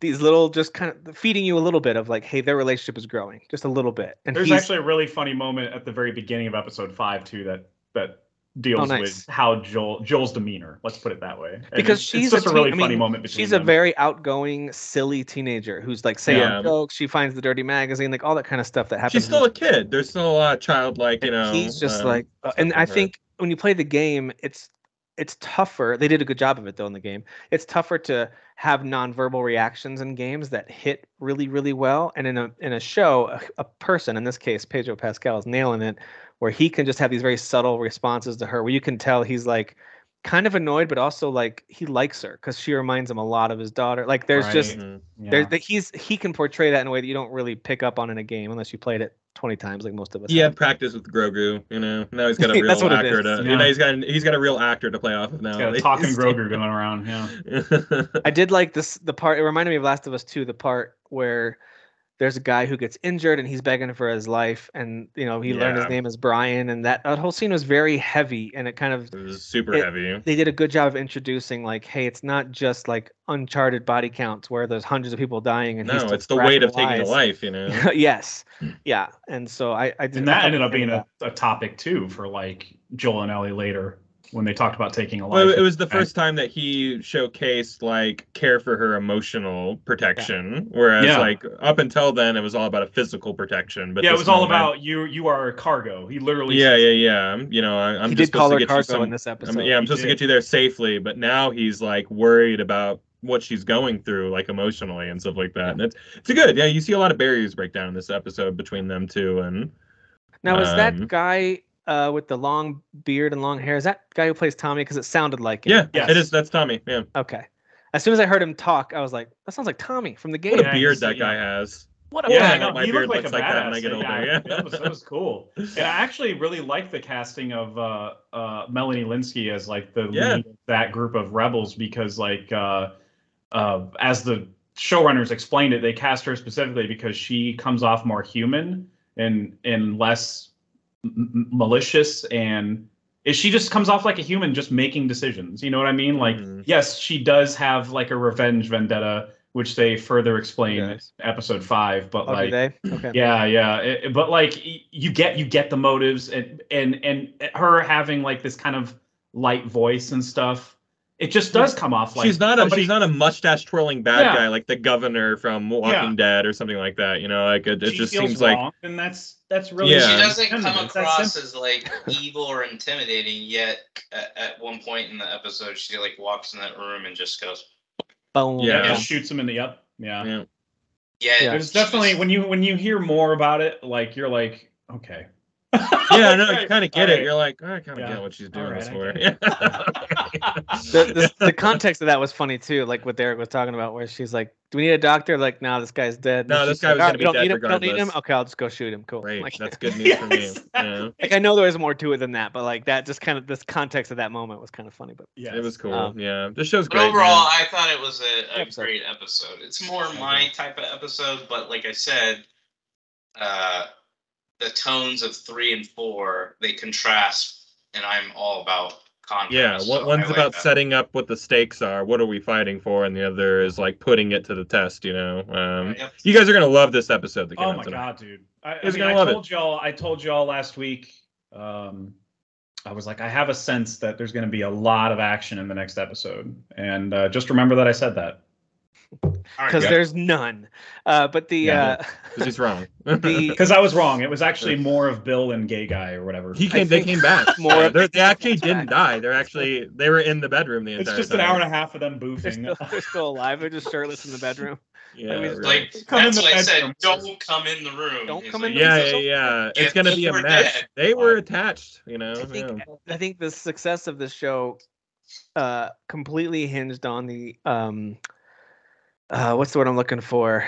The the way that the main two leads get along. Their Yeah. chemistry is what I'm looking for. The chemistry between the main two Mm, leads. sure. The, Joel and Ellie are they believable? Not only are they good actors, of course they're going to cast good actors, but is their chemistry believable? chemistry, and I think the moments in this episode solidified that. I already kind of thought Yeah. like I think this is a good casting from pre- you know the first their first interactions in the first few episodes of the show, but I think this episode kind of solidified like this was a great matchup. Like these two just fit well. they to- even have great chemistry with uh, Oh, in I mean, interviews. in, in episode yeah that too but like in episode five uh you, you know where the episode's what the episode's going to show you and in the video game they have great chemistry with the new characters that they're introduced to and and the show replicates that perfectly in episode five like i'm like i believe That's what people, I'm. you Yeah, know? that's what I'm most excited about. Is like uh, seeing how episode five plays out. As far as I know, who's being Yeah. introduced into it, Mhm. um, because they ended four on that, and I was like, Ooh, this this is another part of the game that's very memorable to me. This is a high. Yeah, this, this is a high moment in the I game. really yeah. liked this. So yeah, I'm- This I'm man, it, the, the whole hour, and Kyle can attest to this too, flew the f by. Yeah, like it was crazy because I, I started It's- at yeah. seven when it came out, and we start recording with Mountain Time. We start recording at eight, and or, you know eight thirty, and I was like, oh my god, there's only thirty more minutes for the like. I just because it felt like there was so much time before Yeah. you know we had to start Mm. podcasting before. I it was almost that like right away they started planning something that they were going to do, and then the rest of the episode was just wall to wall stress and like thrills. Uh, and yeah, it was just like wow, like just they mapped it out perfectly, and they showed restraint in the first half of the season deliberately to make it feel like you feel that stress, you know, like you Good. feel that edge of your seat type of thrilling moments. Um, God, these guys are just yeah, they got a hit on their hands, man. Yeah. They really Yeah, do. big time. They're delivering, that's for sure. All right, well, let's jump into some headlines. We'll we'll do the Nintendo Direct last uh, for our headlines to, to cover the stuff that was covered there. Um, I'm gonna kind of start at the bottom of the list here and work my way up. We've got Hot Wheels Rift Rally, which is a new mixed reality racing game. If you don't know what that is, remember the Mario Kart uh, racing game where you could set up stuff in your house and then you're actually it's like a Sure, yeah. AR type experience. They're doing a Mhm. Hot Wheels one, same developer, same development team uh, is creating this game for Hot Wheels. Uh, it releases March 14th for PS4, PS5, and mobile devices, iOS specifically. Um, and you control an RC car that can digitally transform into over 140 Hot Wheels vehicles, uh, priced at $130. So if that's your thing, if you kind of like the combination of physical and video game, if you like the Mario Kart especially, um, I do like Hot Wheels. Like Hot Wheels was a uh, you know, a favorite toy of mine. Not the favorite, but it was one of the. It was Same up here. there. That like micro Wheels a lot. machines were definitely like collectibles. I love the micro age. machine cities Yeah. that would like fold up into like a bucket. Yes, oh, the yeah. van. I had the van had- one. Yeah, I had a uh, a gasoline tank, and you open Yeah. it, and it was like just a town, and there's like I had one that was kind of gas like a station right there. lunchbox, but then would open up to the city with all these tunnels and stuff. Dude, It's too cool. Yeah. okay. yeah. Um, so this is not micro machines, so don't get too excited. This is Hot Wheels. Hot Wheels. um, micro Oh. machines are the best. oh, Um, boo. yeah, that comes out on March 14th. Um, you guys all watched this. I'm the only one who didn't. That's nine minutes of Star Wars Jedi Survivor gameplay has been released. You're a big fan. You're a big Um, fan. Gee, How dare you. goodness. I mean, my reasoning is twofold. One is I just didn't make time to, but number two is I was kind of like, I'm okay not seeing how it plays. I'm gonna buy this thing day one and play it. Like I don't Mm. necessarily need you to sell me more on it. I don't need to get more Yeah, hype get about it. So like I, ki- I, mean, I didn't really do it as a purist. Like I just want to experience it for myself. But I was not. I didn't feel rushed to It's go. It's kind of like uh, how Uh, I we've talked about. about, this before, where we don't we don't once it's like a, a sequel and we already know what it is, we're like, Yeah. "Meh." Yeah. Yeah, it's like Zelda. God of War Ragnarok was that way. We didn't see trailers for months, and we were like, "I'm good." You know what? Yeah. Just release it. It's Just fine. release the game. Yeah. And sure enough, they just did nothing but teasers. They didn't do walkthroughs, overviews, whatever. They did enemy overviews, I think, a little bit. But yeah, I mean, it was easy to just avoid that and be surprised by everything. And So I, I, mean, I, just- watched it, but I just watched it just as, out of curiosity because uh, Right. a couple other people were saying this looks so good. I was like, all right, well, I like the first one, but I've obviously been the one that gets made fun of for my takes on it. So I was like, I want to see. I don't know what you're talking for- about. Nah, yeah, specific. Do you have any specifics? Uh, we definitely don't need to bring it up. I'm actually saying we don't need to bring it up. I'd rather Uh, talk about Hogwarts Legacy controversy than bring up then that. yeah, I actually I'm with you there. Actually, I'm, I'm with I you. I actually would like to talk about Hogwarts. Um, but uh, Did what but did anything jump out at you guys from the nine minutes? Uh, Like Yeah, I mean, you get a really I- good look at like the dual, like using two sabers at the same time, and I was like, yeah, this looks really good. You know, I mean, just like you're saying, you're you're not gonna leave that going like, oh, I'm gonna buy it more now. You know, like you're already like, I'm you're already already in, all but it's in, cool dude. to see that Yeah. stuff. yeah, you know, like you get, you get a how- really good how is glimpse it- of that of that world that they're on. Looks great. You know, Right. like it's you get a really good glimpse of like maybe you know six to eight enemies that you might be fighting in the game. You know, um. It was cool just to see the animations. Like it's just it's just a cool check-in. Yeah. Like, hey, the game the is combat working, just guys. Here it everything looked uh, at least combat and dodge wise and stuff like that movement wise everything just looked slicker and the at least the world that that overview was on uh the world that they chose looked way more open to me to my eyes because he was that's like what I'm at the beginning That's what I he was, was like oh for. there's where we need to go but he had to go like all the way around. Like it, it looked Mhm. like a bigger world to to me. I'm Uh, hoping there's more, and this is where my criticisms came in from the first one. Like, I just want more like exploration where it's actually like like we were talking about with Hogwarts, where you get in this world. I'm not saying it has to be open world, but open area would be great. And you just explore and you find things and it and then in the first one my criticisms were I felt like I was jumping around everywhere. It was all platforming and I hate platforming this one I would I don't mind if you have platforming and like if you have like a main mission where you're like, hey, I gotta go in this cave to get this blah blah blah and there's platforming in it, awesome. But I would like like a hub or an area where you like explore. So if that's something that they're going to do, I'm not saying they have to, but if that's something they're going to do, I am 100% on board with that. That's something I would personally like. Yep, this game now comes out at the end of April, right? Which is Is totally April? fine. I'm rooting for Yeah. all games to be. I think it got bumped back uh, like five or six weeks. That's I think that, every Yeah. every game, whatever they think they're gonna come out, bump it five or six more weeks to get that bump it extra. a few more weeks. That's Yeah. right. we were yeah, wrong it's- about tears, though. We were wrong about tears. It's a few Zelda- months before that game comes out. Don't Oh, worry, you're guys. still- you're still- There's still time. I There's feel still time. like dude, three months away. If they delay it now, it's just mean. Like if they, they Normally just I got a have, new like, it would be very mean. You're right. normally I have like an uh, like a gut feeling, not as strong as Kyle's, but like normally I get like a feeling where I'm like that game's I gonna feel get like delayed. Zelda's coming out. I don't May. feel like Zelda's gonna get delayed Yeah, for I some think it's landing. I'm I I don't have any strong feelings about it. I just lean into the joke. Uh, I am very aware that uh, we haven't seen literally anything about this game. right. Like we've seen some trailers, but like I Or, remember uh, when Breath of the Wild came out, like they showed like a 45 minute like you know Oh, like see what you're Nintendo. Treehouse, you know Yeah. like it's just slice of just nonstop gameplay, and like there has been Right. nothing like that. Not saying that that's like a will. not saying that's like a big indicator or anything. Keep- I'm just keep in mind, I'm though, just that was- I'm aware of that. That was two months before that game came out. Keep in mind, like we got that in January. That game came out in March. So we are now in February. This game's come out in May. They might No, the not. Treehouse do- one I'm talking about came out in E3, so you got it was it was months. and months. Oh, it was a different release time frame. Yeah. for Breath of the Wild. Yeah, for Breath of the Wild. So they were showing it before they announced the Switch. I mean, there was this was a Wii U game they were showing.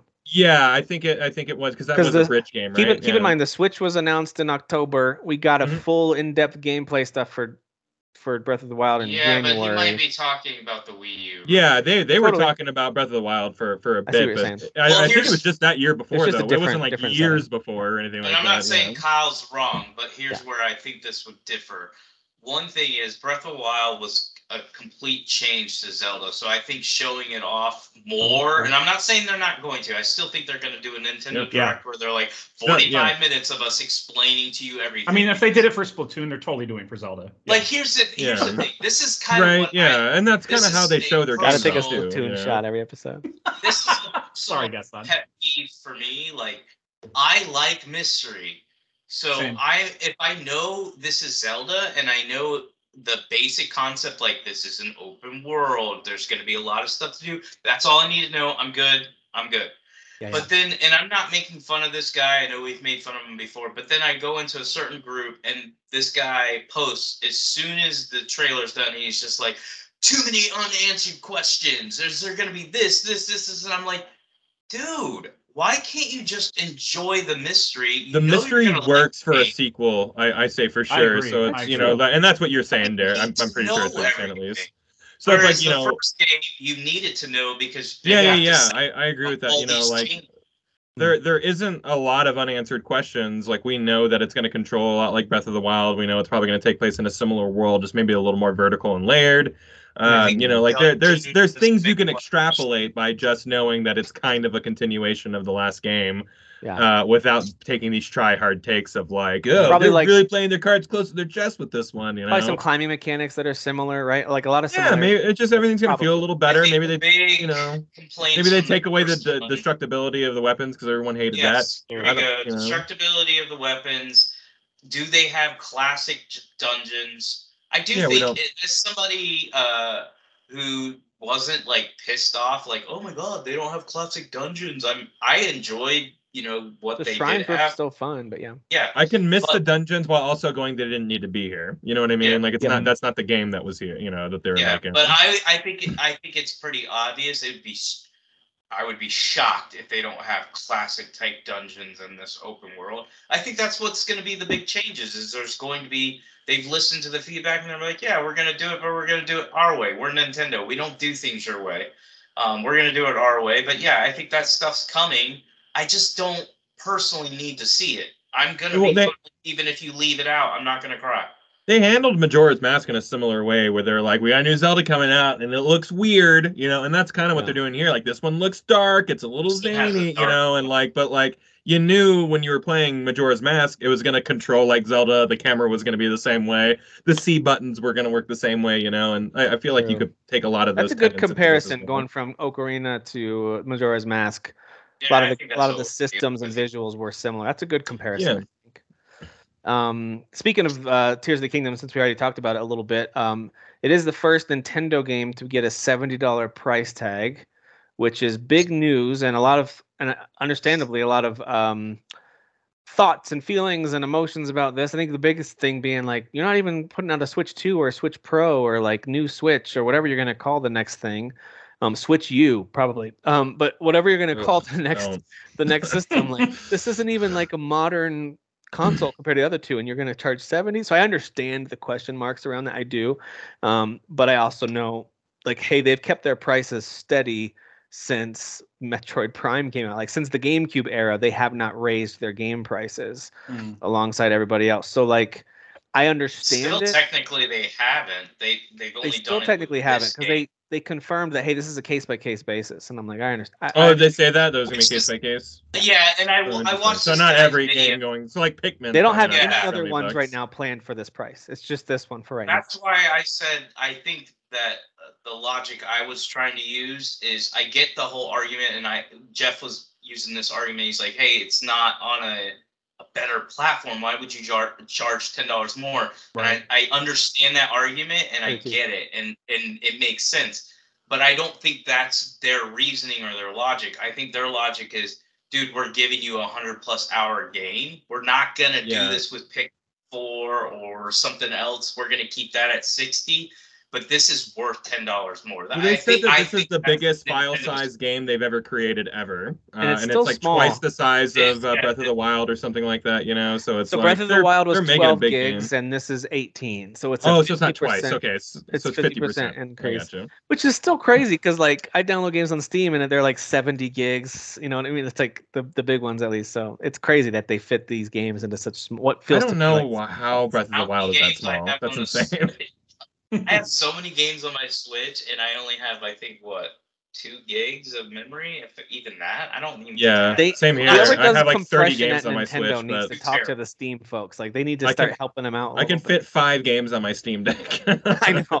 with know, an external. Yeah, dude, totally, absolutely. Speaking of that, I just downloaded Hogwarts on my Steam Deck. Very interested in seeing how oh, that Oh, yeah, plays. I'm curious. I don't know Oh, if it's yeah. verified or not. I'm not sure. Well, speaking of Nintendo, since we're on the topic, they uh, they do sell a lot of consoles and games. I don't know if you guys knew this, but they sell a lot. What? And so, uh, Pokemon Scarlet and Violet sold 20 million in six weeks, uh, which puts it already in the fourth best overall sales in the Pokemon series, just behind like uh, like the original Red and Blue. I think um, there was another one that's ahead of it. I think Sword and Shield still ahead, still ahead of it. Um, Maybe But X and Y. I know co- that one was big. for comparison, Sword and Shield sold 16 million in its first six weeks. So this is already at 20 in its first six weeks. So like it's selling at a higher clip than Sword and Shield did. So chances are pretty good it will not finish Crazy. fourth. Um, yeah, they they sell Do like we know how many Switches have been sold? Yeah, I that's the next thing is follow all this It's up to 122 million now, which means it passed the PS4 and Game Boy in console sales, and it is now in Wow. third third place behind the PS2 and DS, which are both over 150. These these freaking nerds did it again, like Nintendo. I know. Like they did it again. They they figured out some way to dial into like let's get switches in the hands of people who just normally don't buy something like this. Just like they did with the Wii, and it just It worked. it's so funny that they could also do something like the Wii U, which like just resonated with nobody, with like four people on Earth. Yeah. You know, like know, it's so it's so funny because I I have to say Xbox gets shit on a lot, but I think Nintendo gets. I'm talking about gamers. Shits on gamers shit on Nintendo probably more than any of the big three, and yet they continue to like outsell even Yeah. PlayStation a lot of times.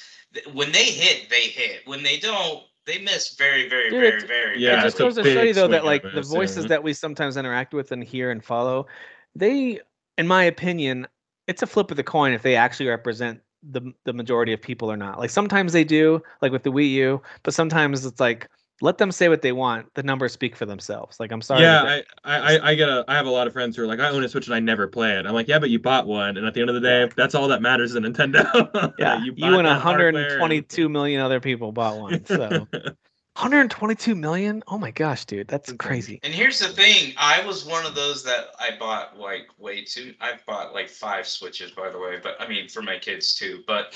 Um, I bought a lot of switches, and I hadn't been using it. But the last two years, it's become one of my favorite consoles. Like it's just something I, think it's a enjoy pretty using. niche. Not maybe niche is not the right word, but it's a very specific type of gaming rig. You know what I mean? I so not so. everybody likes the handheld game or likes the likes you know a, a vast array of like Nintendo first party games, which is totally understandable. Um, but people show up and buy these things all the time. You know, like it's it's it's uh, it's specifically this model. You know, it's just it's very strange that um they hit this kind of gold again. Yep. All right, so They that's the again. Nintendo news. Nintendo's selling some stuff. I think they're going to sell a lot of copies of Zelda. It's probably fair to say. Uh, Derek Teague left. Did he just say I'm out? That was it. I didn't hear the goodbye. Oh, Uh. Okay, okay he's back. I guess he's something back, happened. folks. All right. He's back, folks. He's back. Um, all right. Microsoft. I was having like everybody was blurred, and I could barely hear you Oh, guys. it- so I it thought better- it was is it just me. Is it better now? Um, Kyle's clear. Jeff is, and you are a little fuzzy. Weird. Huh. So That's I think it's it's 'cause me. I think it's on my end. Okay, sounds good. Uh, Microsoft revealed and launched their Stellar Shift Xbox Series X and S controller, which I think looks kind of cool. It's got this color shifting blue purple shimmer to it with this rubberized grip. Um, so if that's your thing, if you like getting special controllers and new colors and whatever else, go check out their Stellar Shift uh, controller. It's normal price. I think it's 70 bucks, like most of their controllers are. So you can go check that out. Um, Hogwarts, Hogwarts Legacy, which we talked about a lot today, uh, and it's worthy of all that discussion, by the way, is one of Steam's biggest ever single player launches. Awesome. So um, if you go to Steam database, it'll show you like concurrent player peaks, and it surpassed Fallout 4 and now is second only to Cyberpunk 2077, which had And this was like th- these numbers came out before its official release on Friday, right? correct. Yeah, during yeah, yeah. early So this is the people Yeah. who like bought the 72 hour pass version and stuff like that. That's Yep. just so wild to me. Like, Yep. good for them. yeah, and I think it broke some Twitch records too for streaming. Uh, that that makes more sense to me because there's depending on the I don't know depending on how I don't know the exact numbers of how many people that uh, said they were not going to get the game for whatever ethical reasons or whatever whatever their reason is. So I I can imagine the streamers are getting a bigger audience with this game because a lot of people are refusing to play it, but they still want to see it and they don't. Yeah. And there's a you gotta get weigh in. the Man, that people are human nature's harassing a bitch, people, ain't you it? know? Yeah. Yeah, it'll I get just gotta, I gotta see it. Yeah, it'll just get gotta- you. ugh. Yeah. yep, yep, yep. So obviously very popular commercially and critically, uh, which is awesome. Um, Derek's not here to hear this, but uh, new demo for Wolong is arriving in a couple weeks. And unlike the previous time-limited demo that we got um, last fall, this is going to be available on PC, uh, Microsoft, and PlayStation uh, stores, consoles. Um, but this will actually carry over. It'll transfer your Hmm. progress over from the demo into the game, and you'll get uh, some DLC called. Oh, it's just a an item, the Crouching Dragon helmet. You'll get that if you do the demo before you play the game. So there you go. So if you're gonna play it on Game Pass, why not try the demo on Xbox and then, um, and then yeah, if you wanna, if you care about that game, if that's your thing. Um, Assassin's Creed Valhalla, as it's now called. I, yeah, I, I changed the typing on the note. Yeah. Yeah, I gave I gave you a little comment on there too. 'cause I thought that was oh, you did? I missed it. Yeah. Uh, my comment is just nice. nice. um, so if you guys didn't watch the Grammys, the guy who read off the winner for the first ever video game soundtrack Grammy Award, he said, "Assassins, Creed Valhalla." Like the spacing of, like the timing of it was off, and like it was just it was, it was Yikes. cringy. But um, it was who uh, announced it. Let me check. it was uh, not quite to the level of John Travolta's Adele Dazeem, but it was close. It was close. It was close. I forgot about that one. Yeah, Yeah, that My one was, like, very way good F friend like, who- Adele Dazeem. Like what? That's crazy. That's kind of wild that it. I mean, I guess it is a great score, but uh, Well, this is considering the the, other Dawn of nominations. Ragnarok DLC specifically, which I haven't even heard. Ah, Really? Yeah. But it was up against Guardians of the Galaxy, and I thought that score was tremendous. So It was amazing. don't know. So um, I'm actually not sure of what the the date range for the Grammy Award for that was. Like, was it the previous full year? I, I don't know what the date range was because both those Valhalla and Guardians of the Galaxy came out. yeah, they're the Grammys are way behind. They I don't know why their their award their uh what do you call it qualification window or whatever. Um, I don't know why it's so behind, but you'll Yeah. you tend to be like whenever you see nominees, even for like a year and a half commercial or so. You're like, why is why are we still talking about that Lizzo song or whatever? Like it's it like, like, a, it's like an 18 that was months forever ago. Yeah, lagging, 18 month lag thing. Okay. yeah, it's kind of dumb. Eh, whatever. Uh, it's, it's just cool to see video games get recognized at an award show like that. Even if it's even if I don't care about the award show and I don't watch it, I don't have any major interest in it. Um, I'm not saying it's not worth it if that's your thing. It's totally fine. I just don't care that much about it. But it's cool to see video games and their soundtracks, which Totally. are Yeah. have been amazing for decades About now. time. It's, great about to see them getting um, some recognition. Um, Bioshock creator Ken Levine has a release window for his new game Judas, and it's not soon, guys. It's not soon. Um, they're Shocker. there, uh, it's anytime between now and March 31st, uh, March 31st of 2025. So cool. buckle up. Wow. I think it's pronounced Judahas. Judas. it's Ju- Judas. Yeah. So there you go, Judas, which is coming out. Cool. And by the I way, will one of be the- uh, probably dead then, but that's cool. That's awesome. It's, uh, we'll only all probably years. be dead then. You know, Only two years. world's gonna end. It's fine. But yeah, we're, Yeah. cool. We'll get Uh, there. yeah. Uh, We'll play other stuff before that. It's fine. Yeah, exactly. Um, all right, and then Microsoft. Oh, we already talked about that one. Nintendo Direct, I think, is the last piece of news that I've got, and so we'll go through some of the major highlights from the Direct. Overall, did you guys all watch the Direct, or at least Yeah. highlights of I, sk- I skimmed. it I just way watched the after it ended. I skimmed through it. Yeah. Uh, it's okay. So I'll, I'll go through some of these. Um, Pikmin 4 trailer got a. And not only did it show a ton of um, kind of cinem- cinematic stuff, but then also a lot of gameplay. We saw a lot of gameplay in this trailer, and a release date of July 21st. Um, so Pikmin 4 looks pretty fun. Looks a lot like Pikmin 3, but it looks like a lot of fun, like really good.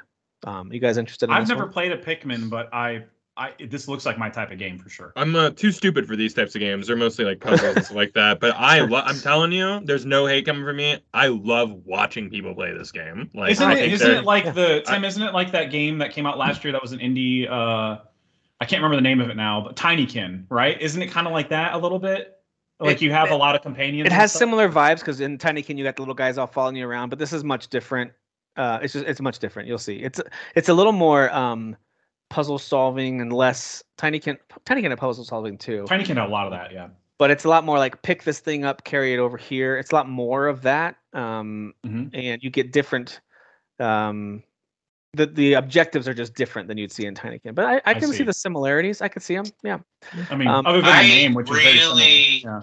I really enjoyed Pikmin 3. It was the first Pikmin game I played. I stayed away from all Pikmin games. It was just like it was another one of those like uh franchises, kind of like um we were making fun of it earlier, Splatoon, where I'm like, no, I don't want to touch this. like this is not something I care about.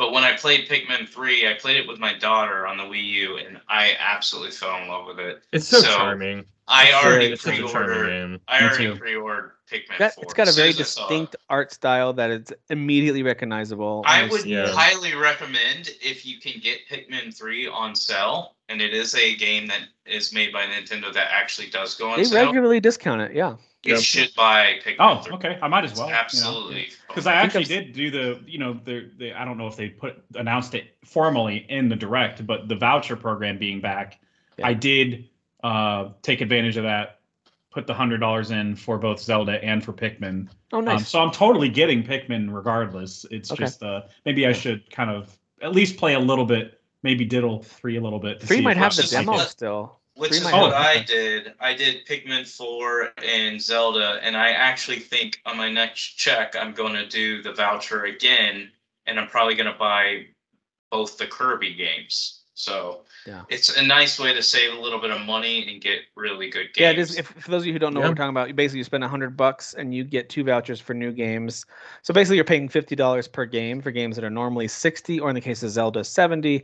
It's just a nice way to to trim off a little bit of money if you know you're going to buy it anyway. Mhm. Um, I think that's a good way to kind of ease the pain of the, especially Zelda price increase. Um, but the fact that Nintendo rarely lowers prices of other games, and so it, it works for a bunch of pre-orders, including Advance Wars and the new Bayonetta game and um, Pikmin, like we talked about in Zelda, and and then a bunch of stuff that's just come out in the past year. So Xenoblade Chronicles 3 and Fire Emblem and a bunch of stuff from this past year is also. Yeah, that's what I like. I like that they included pre-orders. It's not unusual to get discounts off stuff, obviously that already came out, but yeah.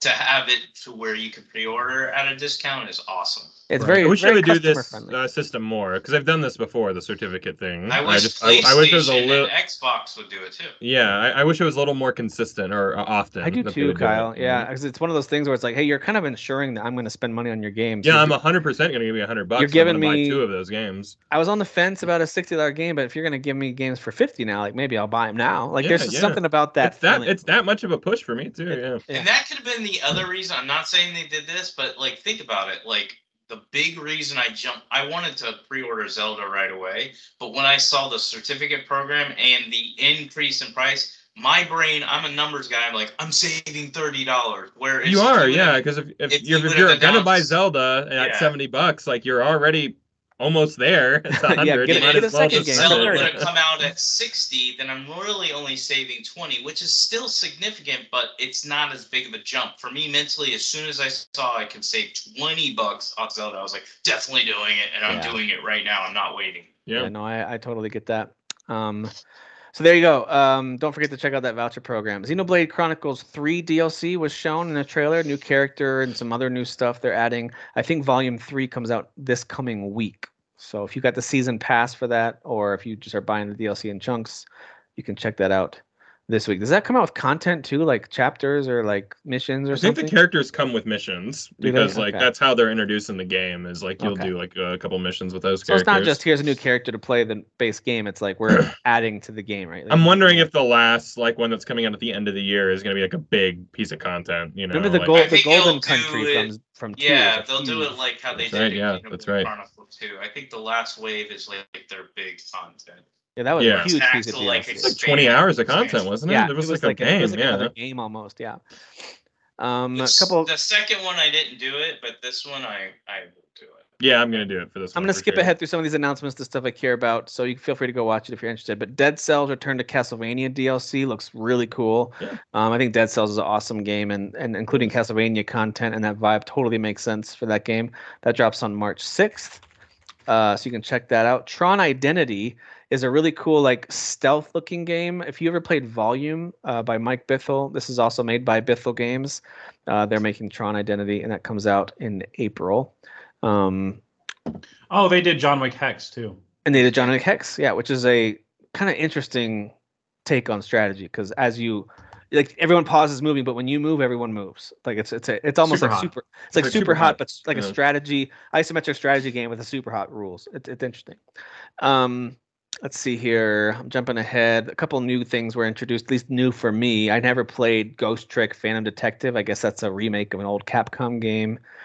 That comes out this summer. Decapolice is an anime thing. It was a little slow going at the beginning. I was like, this is some fluff. All right, Uh, some, yeah, some I interesting stuff, but some started fluff. it and I I left after I realized I didn't care about any of the first half announcements, and then Yeah, it I picks saw up. though. all these waves of like news. I'm like, wait, what? Wait, what did I miss? Yeah, yeah, it was. Um, Yeah, so right. they, they showed a little more of Bayonetta Origins, uh, Cereza and the Lost Demon, which looks very charming and cute, very much unlike most of the Bayonetta games, but kind of a nice dig into that lore as well. Looks interesting. Got Watch more this strategy watch- to it. Than, More Watch strategy. this one be the Bayonetta game that I beat. Like right. the first Bayonetta Yeah. game I beat. Yeah. Nothing like the other games. That's out March 17th. It is a full price game. You can use the voucher on that as well, I believe. Oh, Um, yes. Splatoon 3 expansion pass is now available, and it's going to have two waves of content starting this spring. Um, and then the next one looked like a much, I don't know if it's actually darker, but it looks like a darker story for the second wave, the kind of little teaser they showed. Um, so more Splatoon 3 content coming. I thought Disney Illusion Island, which is coming on July 28th, looks really cool. I'm getting like old school Cuphead animation vibes. Like it's Man, the me old Mickey too. Mouse. Uh, si- it's a side-scrolling platforming action game and, and multiplayer. It looks super fun. Yeah, I agree. It looks really wholesome, and they're using like old school Disney animations for Mickey Mouse and the characters that we know from like the 20s and 30s and 19. I like it when they do these things. I, I forget what those Mickey Mouse games were like on like the Wii and stuff like that, but like uh that had like the paintbrush and everything like that. Like they had like Yeah, really good that was- animation. and- I too. vaguely remember that. Yeah. yeah, that was yeah. made They, by they the always guy- do a really good job. It had a and they- famous creator attached to that. Who was yeah, that? that? yeah, yeah. There was two of them, I think. Yeah, I'm blanking out on the names, but yeah, they yeah, had same some game. some big names uh, involved with those games. Um, I never played them though. Uh, Fire Emblem Engage expansion pass DLC. Epic Mickey. two- Oh, Epic Epic, Mickey. Mickey. Yeah, yeah. They, Yeah. they made Yeah. two of them, Yeah, I yeah. think, right? They did Yeah. too. Yeah, Yeah, they did. They made so. two of Um, them. This That'd be cool. uh, to bring those over to the Switch. I never played those. yeah, Um, you should move those. Yeah, that those are easy Switch uh Switch Yeah, remasters for motion sure. controls if you need to. Anyway, Oh, um, Warren Spector was the guy behind War it. He did Inspector. uh, Wing Wing Commander and stuff like Yeah, that. Yeah. Deus um, Ex. but I remember they made a big deal out of his name being attached to it when they announced Yeah. it. I just remember that. He being has a very like video game name. Like he Yeah, seems, definitely. He seems more like a character than an actual. Like from Right, Mass right, He's a or Mass Effect character. Or- Yeah. I was with you there. Um, Fire Emblem Engage expansion pass DLC. They they released Wave Two uh, during the direct as well. Fast, So it's fast. Place turn more stuff on that. quick, yeah. Two waves of DLC already. That game's been out for like a day. That's Yeah. what it feels like. Yeah. I know, I know it's been It's three actually weeks. It three feels like It's crazy. It feels like feels like it's been shorter. Um, and then Harmony: The Fall of Reverie comes out in June. I don't have much to add on that one.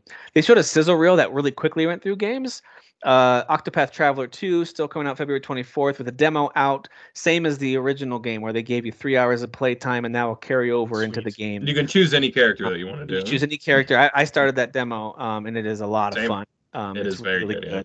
It's exactly what I expected from a sequel to this game. It's just more Wouldn't want any other way. Yeah. Personally, and I own the first one, uh, and I liked it. I didn't beat it or anything.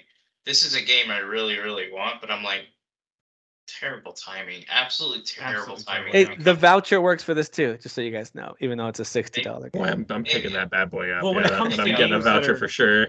When I didn't think games it that was on the coming out vouchers. that day. Oh, I, maybe I'm wrong. I uh, thought it was. I'm, Let me look. I- I'm I'm totally getting Kirby over that though. Like, sorry, That's like same day, same day release. Yep. it is. Yeah, it but is. you really I liked the last Kirby game. I did. But yeah. by the way, the demo for Kirby, do you guys play that? It's a, it's Ah, yeah, it's adorable. downloaded though. it's so adorable. I played, I played that first level, and I was like, all right, back to Yeah. like, all it's, right. You got me. Ah. all right, Kirby. It's just, it's just so lovely. That's how I describe Kirby games. They're just cute and I like how there's just a lot of Kirby all of a sudden. Like I'm not, I'm, I'm being genuine. yeah, like, within just, 12 months, right? There's yeah, been suddenly it's just like you're getting Kirby every year, guys. It's like it's, yeah.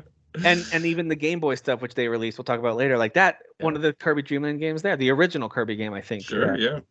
Um, okay. It's not part of the just. Oh, I was wrong. It's not Octopath. Okay, but Kirby it's, is part. of uh, Triangle Strategy is the one that's. Oh, Triangle Strategy is part of it. Okay, but uh, Kirby is part of the voucher program. Yes. Um, they showed We Love Katamari. Both Kirby Scroll. games. There's a there's a Both. remaster of Katamari coming out June second. Sea of Stars, which both Dan and I, I think Kyle, we've talked about this too. Looks awesome. Kind of that Played retro 32 bit um, game comes out August 29th. Finally has a release date, and demos out now, which uh, is really awesome. So cool, dude. Oh my out. Very- gosh. very cool. It's a turn-based RPG. It's very throwback, like think Chained Echoes. It just has its own setup for its combat system, and boy, I just love the animation style in that game. Yeah, same here. It's just pretty, and the colors are so vibrant. Oh man, Very I'm so pretty. excited for this game. Uh, Omega Strikers is a free-to-play game that you can pre-order now. Explain that one to me. Um, but yeah, that that's makes on. the what? Um, no, I'll just click download when it's available. I don't not understand that. that. Ugh, But that's April The game, 27th. the game itself though does look really fun. It Um, does look I'll, I'll admit. it kind of has a sports. What is it called? it, right? It's called Omega, Omega Strikers. Strikers. It kind of has like a soccer hockey. I wonder if it has like pre-order bonuses. So even though it's free, I wonder if they're just trying to. Well, they just want to make they, just, they want to gauge numbers. I think they want to ga- make yeah, sure you have it gauging interest. installed when Yeah. it's launched. You know that kind of thing too. Um, Etrian Odyssey Origins Collection includes those three games. Comes out June first, and, and they'll also be for sale separately if you only want the individual games. But you can buy the Classically, these are DS games, so there's some goofiness, like with like half the screen, like being, like, Mhm. you know, it, the, the layout I found was very like lackluster for me. It's like they're Gotcha. never gonna figure out how to like get those DS games ported over in any kind of These real look- way. like old dated ports. Like when you Yeah. after playing something like Metroid Prime Remastered, which is just glorious to behold. stuff like this. I saw the quick trailer for it, and I was like, yeah, this looks old. This looks like a port, Ah. a quick port. So, um, Advance Wars one and two though, Reboot Camp does not look like a quick port. I love the new art style they're doing for Yeah. Advance Wars. I really like it, and that has a release date of April twenty first. Um, which is essentially almost a, I think it's about a full year from their original planned release date. I think it was last April they were planning to release it. Um, so that is that is uh, that is part of the voucher program. I know that for sure. Yes. Uh, and then Kirby's. Return to Dreamland Deluxe demos out now, and then February 24th for that game. So that was kind of their quick sizzle reel. Then they slowed things down to talk about Switch Online. So they added two new virtual console options. One is for any Switch Online account, uh, just like the standard paid one, the cheaper one. You can play Game Boy games, and you can choose, which I thought was really cool. You choose between the original Game Boy, so think like the weird dark gray and green vibe from Mhm. the original Game Boy screen, or the Game Boy Pocket. Like I had a Game Boy Pocket for Pokemon, and it really cleans up the pixels, and it's a nice kind of almost white, like a eggshell white and kind of gray, and it looks real crisp. And then the Game Boy Color, which I remember added just some. It was like a colorized photo. It wasn't full Game Boy Advance style, but it was kind of nice looking. So you can choose those visuals for all the Game Boy games, and they are launching with Tetris, Mario Land 2, The Six Golden Coins, Link's Awakening DX, Gargoyle's Quest, Game & Watch Gallery 3, Alone in the Dark, New Nightmare, Metroid 2 Return of, Sam- of Samus, Wario Land 3, and Kirby's Dream Land. So amazing collection of Game Boy games to kick things off. Um, particularly, the first one I played was Super Mario Land 2 because I have very fond memories of the Six Golden Coins game and like the new rabbit hat you get with the ears that help you float around. And then Wario was introduced in that game, um, so that was that was a good one. And then Gargoyle's Quest, which I've talked to you guys about before, that was a really surprisingly fun action RPG game. Um, so that's just nostalgia, though. I mean, it's a, it's an old Game Boy game. Uh, and then if you have the Online Plus expansion pass, still the worst name, Nintendo. Uh, but if you have that, you get Game Boy Advance games, and they're launching with easily the most confusing Mario title Super Mario Advance 4, Super Mario Brothers 3.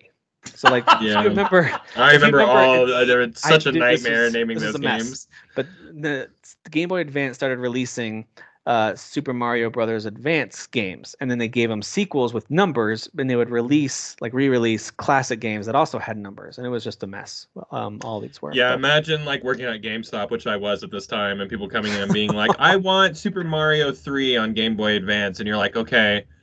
And you're explaining it to a mom. You're like, "All right, so do they want Super Mario 3 or do they?" oh my gosh. That's Yep. so bad. Yep.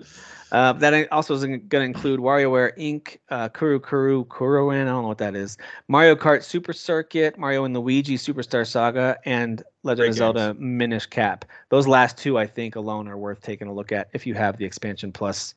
Minish Cap is an amazing Zelda game that gets It is, overlooked and a lot because Capcom, I think, made that one, but it is so good. It's, very really good. And Oracle Seasons and Oracle of Ages are coming like later, so it's like two Okay, more Zelda games that a lot of people haven't ever gotten to play. Very good games. Yeah, those are good ones too. Yeah. And then Mario and Luigi Superstar Saga is one of those like has no right being as good as it is as kind of a little RPG adventure, but the writing is hilarious, like really truly clever writing. It's very funny. Um, those games. So there you go. Um, I know I'm flying through here. There's just a lot to get through. So feel free to interrupt me if you guys are excited about something or want to chime in on Hold, something. hold on a minute, dude. No, I'm just kidding. The only thing, the only thing I was excited about was that Baten Kaitos or whatever. The Or almost Yes. to that one. Yeah, we'll get to that one. Yeah. Metroid Prime Remastered was then shown, uh, which I thought, cool. I bet you that's going to come out like in holiday 2023 or Mhm. something. That's really what I thought. I was like, they're finally announcing this for real. Cool. But then they're like, no, it's out later today. I couldn't. I was like, what? yeah, does- yeah. What? Uh, so that was to me the by far the most exciting announcement, as I've already talked about earlier in the show. Uh, and then yeah, let's jump to. I've never played these. Me Back- neither. Like, Back man, Katos one and two HD remaster. I never- remember them vividly. I remember the box art, and I was like, man, I really want to play these games. Never got around to it. Now might be the time. So I watched the gameplay that they. I think they showed some mild gameplay in in the direct, and I was like, oh, it's like Midnight Suns kind of. Uh, yeah, so, yeah. like- Which I'm like, hey, I'm into so like, that now. hey, Yeah. I'm totally gonna play this then. They use Yeah, yeah. cards for this game, I think, right? It There's- is, yeah. You're dealt. It's ran. It's just like Midnight Suns. They're dealt randomly to you, and you just got to use what's given to you at the right time. So Okay. All right. Um, that's scheduled for the summer. They didn't give a date yet, but summer. Uh, a I new remember those being received really well too. So they're they're really Yeah, I feel like, and then visually, I remember on the GameCube being like, "Well, those look cool," but I never played them. Um, Yeah. A new Fantasy Life game's coming out sometime this year. They're made by Monolith Soft. So. oh, Monolith made those. Oh, I didn't know The- that. The Xenoblade That's that's why, I Chronicles was, guys. that's why I was excited. Wow, no, I didn't know that's that's news to me. That's cool. I didn't know that. um, there's a new Fantasy Life game later this year. Professor Layton is getting a new game on Switch, which is kind of cool. I like the Professor Layton games, um, the ones I've played at least. It did not get a release window though, um, so probably not this year if I had to guess. Fantasy Life is a kind of a fun game if you like those kind of chorey games, but um, Yep. um, there's some cool RPG elements too. Yep. Uh, Mario Kart 8 Deluxe is getting another booster course pass this spring, Wave Sweet. Four. I played them all. They're so good. They're so Um, I was gonna say that game, like I, I won't sit here and say I put like a gazillion hours into it, but they give you reasons to come back, and it's just, Yeah.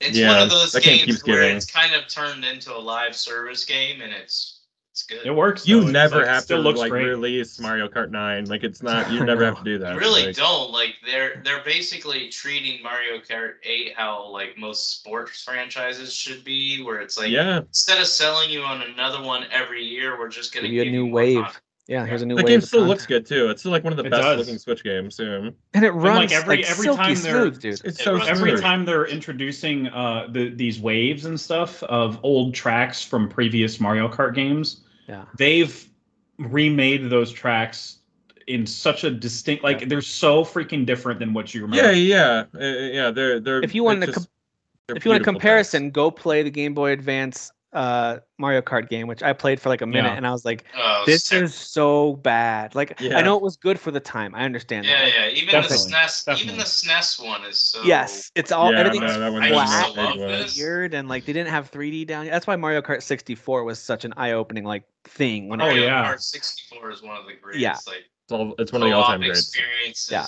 I've ever had. in my but that's life. one of the, like to Jeff's point, like they took these levels from these much different systems and environments, and they turn it into the modern visuals that we see. Yeah. today. It's just really cool. And Really they made every kind of like they do with the every track that would came with Mario Kart 8. They made every track like every lap is kind of different.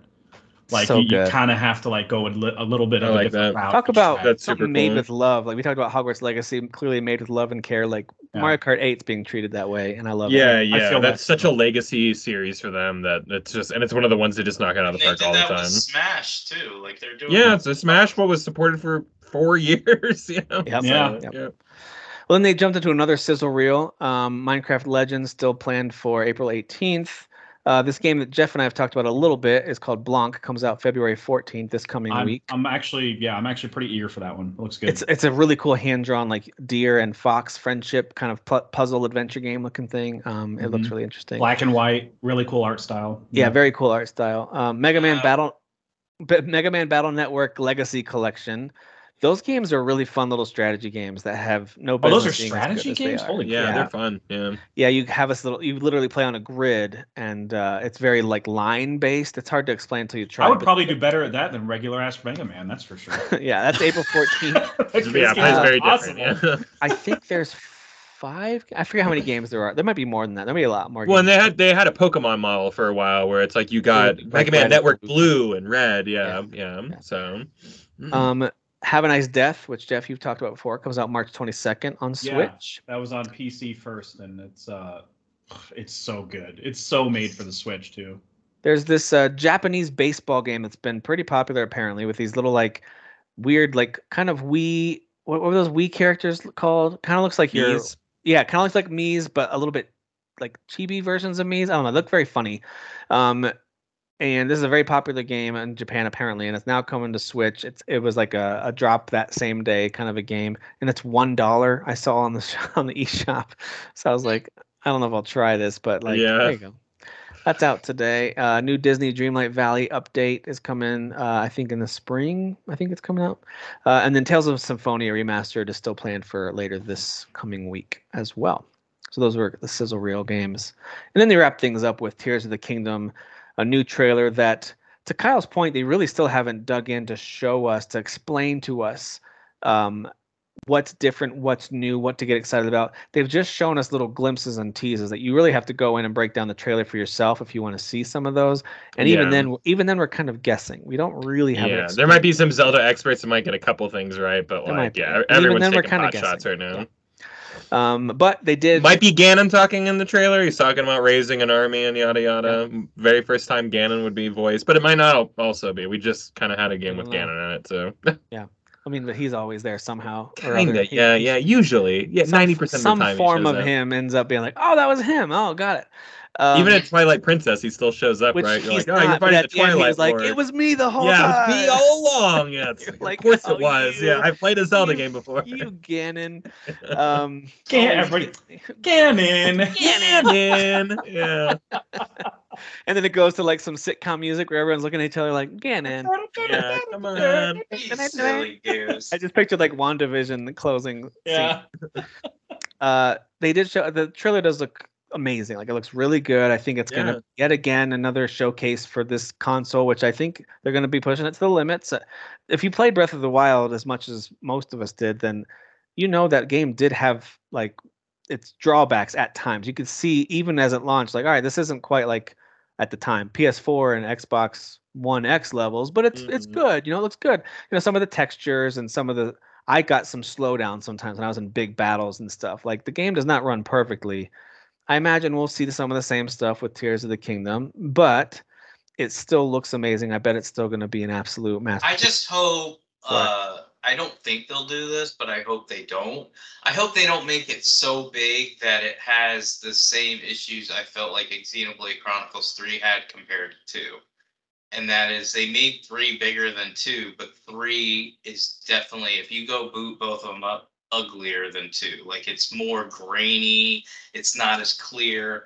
And I'm hoping with Zelda they they won't do that where they push it so much they have to take drop resolution down and make Yeah. it uglier. I would I'd be- I would I'd say be Zelda, shocked, uh, like good. Nintendo doesn't like mishandle their like big budget, like you know, high high selling franchises. But we just saw Pokemon come out with in, in like complete dog shit mode. So it's like True. All, all bets are off, really. And but like I, I just I have a lot of faith in like the Zelda like franchise in terms of like coming out like with a stamp of some sort of Nintendo quality approval. But they're like, Uh, so, that's sold yeah, I hope 20 that's million the case. copies. We're good.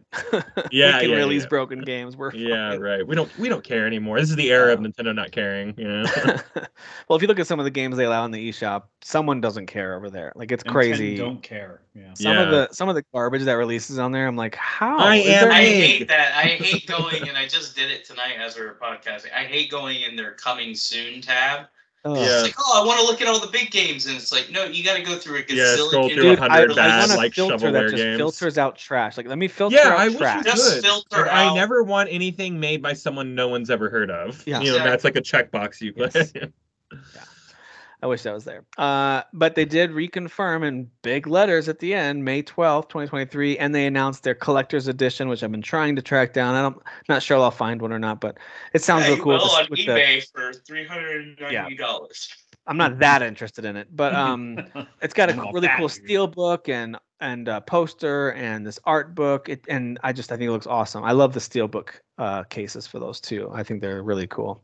Um, anyway, uh, that game is still coming out May 12th, as far as we know. So that's how they closed things out for this direct. So a whole bunch uh, of things on Switch for this. There's a headline that. I'm intrigued by that came out this morning um, about Alan Wake 2 being playable from start Done. to finish. Yeah. Well, yeah, it's not done. It's it's playable start to finish. Yeah. Yeah. That's Okay. That's crazy. they also said that uh, starting next year, they're releasing a game every year for like the next five years or something Remedy like that. is. oh, good for Remedy is, yeah. So it'll be like Yeah, Alan just Wake, and then the Crossfire next X. year. I was just gonna say it's Crossfire X. X. No, no, no. Like for the first three years, next year it's Alan Wake. The year after that it's Max Payne. The year after that it's Control Two. So it's like boom, boom, boom. Three huge major IPs from them. You know, just Quantum coming out. Break too. Quan- you? Uh, I love that game. You sign me I up, like man. that. I'm here. Yeah, get I Ice, love get, that. get Ice Boy back, and we'll we'll let it rip. man. Bobby. Bobby. Bobby, bring me Yeah. Bobby back. Um, all right, let's close things out with anything else we're playing or watching, whether or not we've got it officially listed as a new game, doesn't matter. This is anything. I, I wanted to start things off with uh, I finished Hi Fi Rush. It's the first game I finished this year. I finally, ra- I, I need to stop beginning games and then beginning more games Yeah, and then beginning that's more me. games.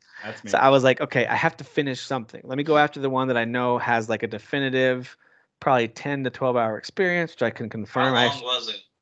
just under 10 hours total Okay. and uh, and I didn't do much replaying and stuff.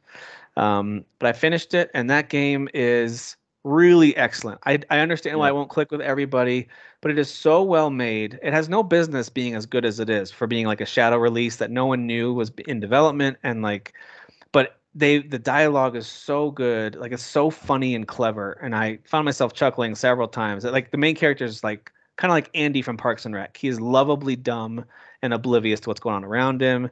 People are making jokes at his expense all the time, and he's always slow to pick up on it. And uh, they introduce some other characters that you get to partner up with and summon in during battles, which really open. Like the battles at first are kind of like, uh, like I was frustrated at first because I was like, I don't know if I really want a rhythm game. Like I don't mind a rhythm game, but I don't know if I. But as I started to play it and I got into the act, literally into the groove of it, combat was so much fun. Like I was having a blast, and I wasn't sitting there thinking like two, three, four. Like I wasn't doing that. I was just playing, and you just naturally get. And that's why I wanted to finish it because I knew if I stopped playing it and came back to it, I would not be as good. You have to Yeah, find I think, rhythm their, again. I think their compliment to the game is, and this is reason I didn't start it until this past week, is because I hate rhythm games. I don't play rhythm games. They're stupid to me. But this one is technically, it's yes, it's a rhythm game, but they don't punish you if you're out of rhythm.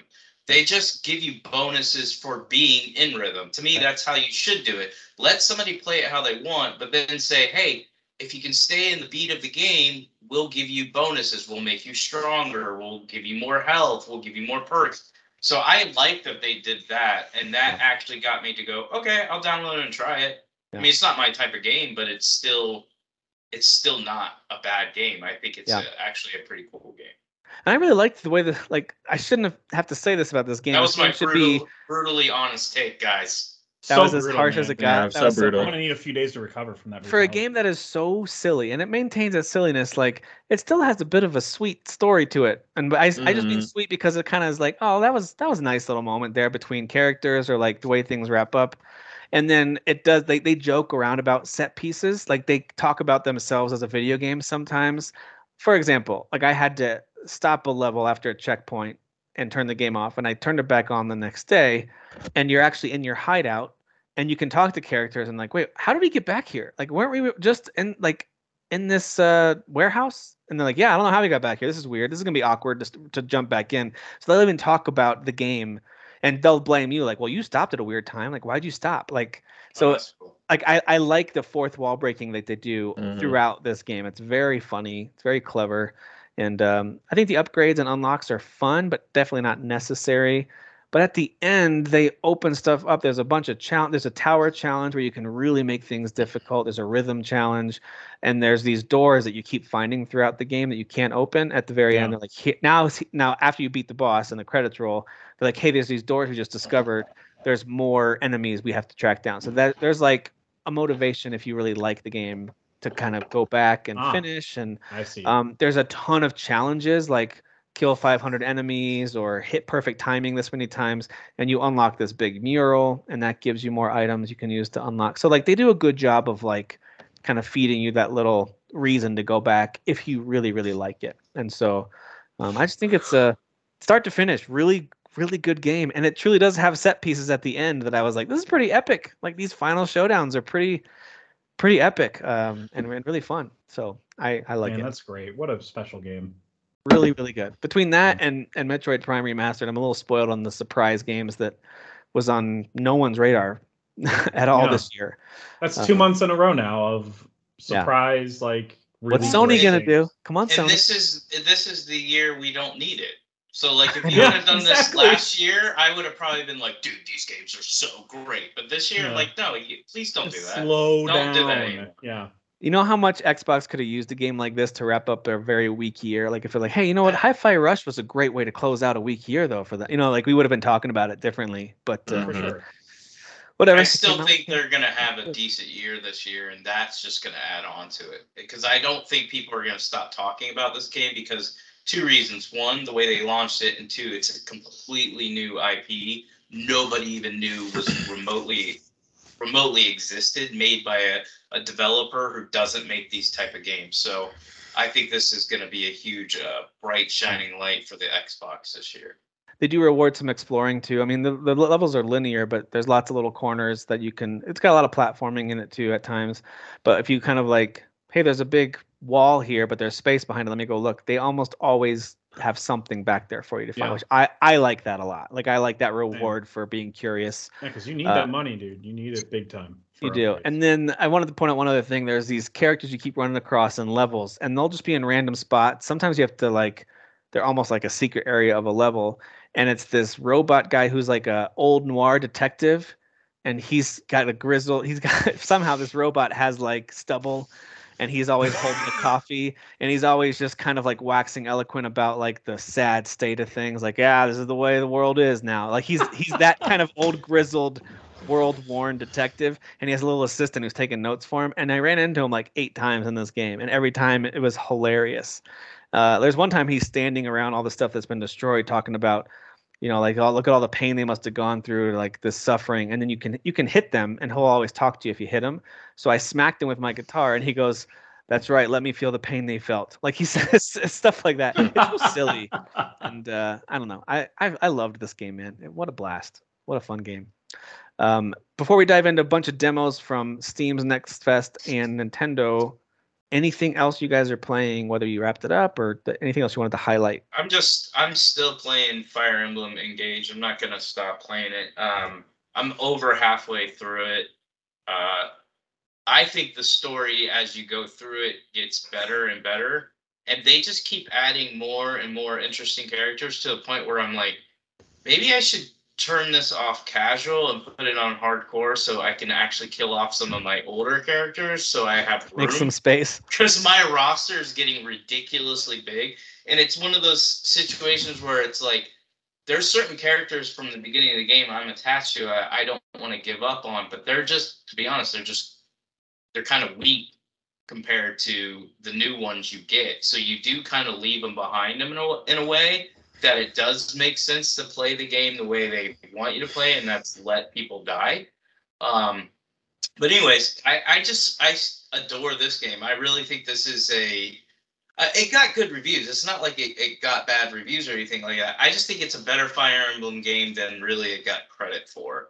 Yeah. Um, I don't think overall the narrative is going to end up being better than Three Houses, but I still think the characters and the story they're telling and the combat and everything it's even just the presentation of the game. I think the graphics, the colors, everything, the hub world. I like the little hub world you're in. I actually like it better than Three Houses just because I thought Three Houses was way too big. This is a little bit smaller, and but there's still stuff to, to explore. I don't Yeah. know. I just think it's a great game, and um, I'm really, really enjoying it to the point where I told Kyle, I was like, I, I want to get the season pass. Like, I, I want those. I want those. Yeah, I'm playing. I'm playing through the getting the new characters right now. So Yeah. from from the newest release, good stuff. Yep. Oh, I have to call this out real quick because you guys will appreciate this, especially Jeff, because I know you're a big fan of not only you watch football, at least you have in the past, and music. Remember the classic Katy Perry performance where there was the shark who was off, the left shark?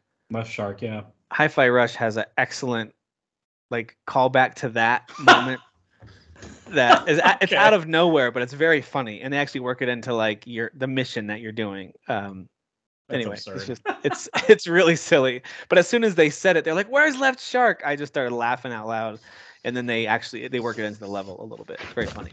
Um, but anyway, all right. So some Well- Nintendo's. Oh, go ahead. Well, I want to I want to talk about the demos last because I don't want to close on this show that I watched. But um, so Oh, okay. this this Hulu show that I watched, it's called Extraordinary. It's like a eight episode British sitcom, not sitcom. That's the wrong word. It's a comedy about Okay. superheroes. It the trailer I watched for it was garbage, but everybody kept saying it was good. Um, so uh, it is very funny. It's like the boys type of humor, but it's a little more absurd than that and less gruesome. Um, I just wanted to highlight some superpowers that I thought were hilarious.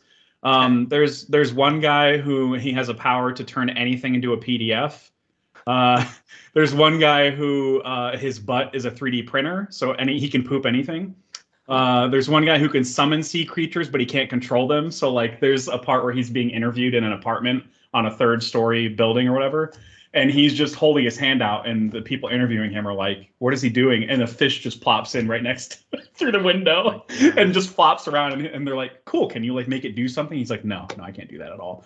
Uh, um, there's uh, the main character's mom can manipulate electronic devices, but she does not know anything about electronics, so she has to take an IT class to learn how to do it. Um, so it's that type of stuff. It's a really, really funny show, and, and it's a breeze too. You guys are just as soon as you start it, you would just plow through it. It's so funny. I'm just looking at it on IMDb. It looks very silly. Yeah, like incredibly, incredibly silly and dumb. Love it.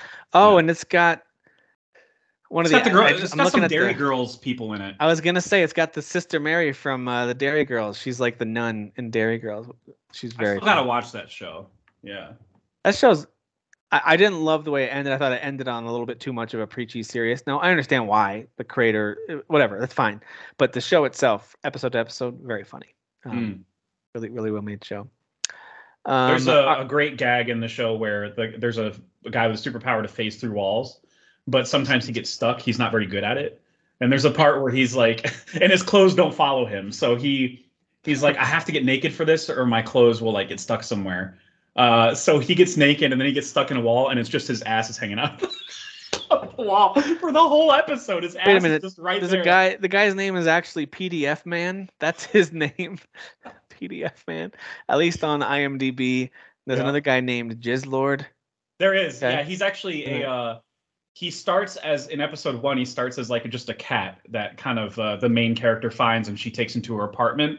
But he's a shapeshifter that had been state has been stuck as a cat for years, and he forgot how to shapeshift back into a human. So he's totally forgot how to talk to people, and like he still has cat tendencies. And his name is Jizzlord because he doesn't remember his own name. Um, oh, there's also another character who uh, has the ability to make people orgasm by touching them. Um, and the main character uh, goes on a date with him, and she's like, he's like, he insists on trying to give her an orgasm without touching her. Like he's like, I want to do it myself and not with my power. And uh, when they realize they don't click, and he's leaving in the morning, uh, he goes, she goes, um, well, it was nice to meet you, and she goes for a handshake, and he's like, nice try, and he just leaves. That's pretty good. That's pretty good. it's so dumb, dude. I love it. All right. I don't mind a good. I don't mind a, a nice silly romp like that. So that sounds. Yeah, it's good. It's good for like, it might be a good second screen experience, maybe. Yeah. Unless the jokes start grabbing you too much, then you're like, okay, I got to pay attention to this.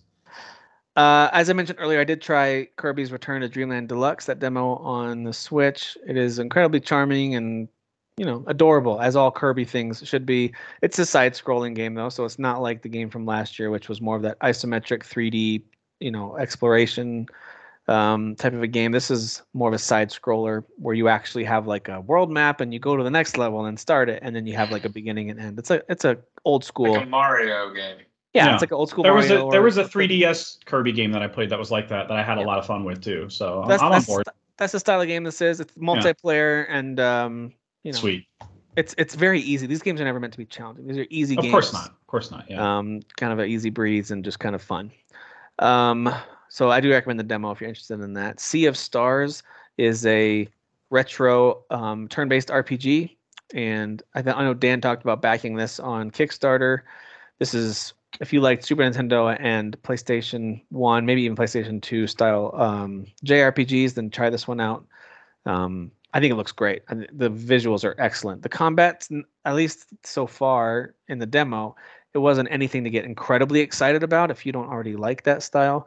I just thought it was a good version of turn-based RPG combat. I thought they did a good job with it. I mean, my only concern with that one is it coming out soon? August 29th. Is that other one I already bought on the Switch that's supposed to be like Chrono Trigger or whatever? It's to Chained be a modern- yeah, it's supposed to be a modern day classic. It's like okay, Yeah. I already yeah. got one.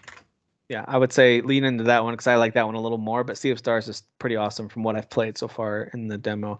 And then Octopath Traveler too. I know Kyle played a little bit of the demo too.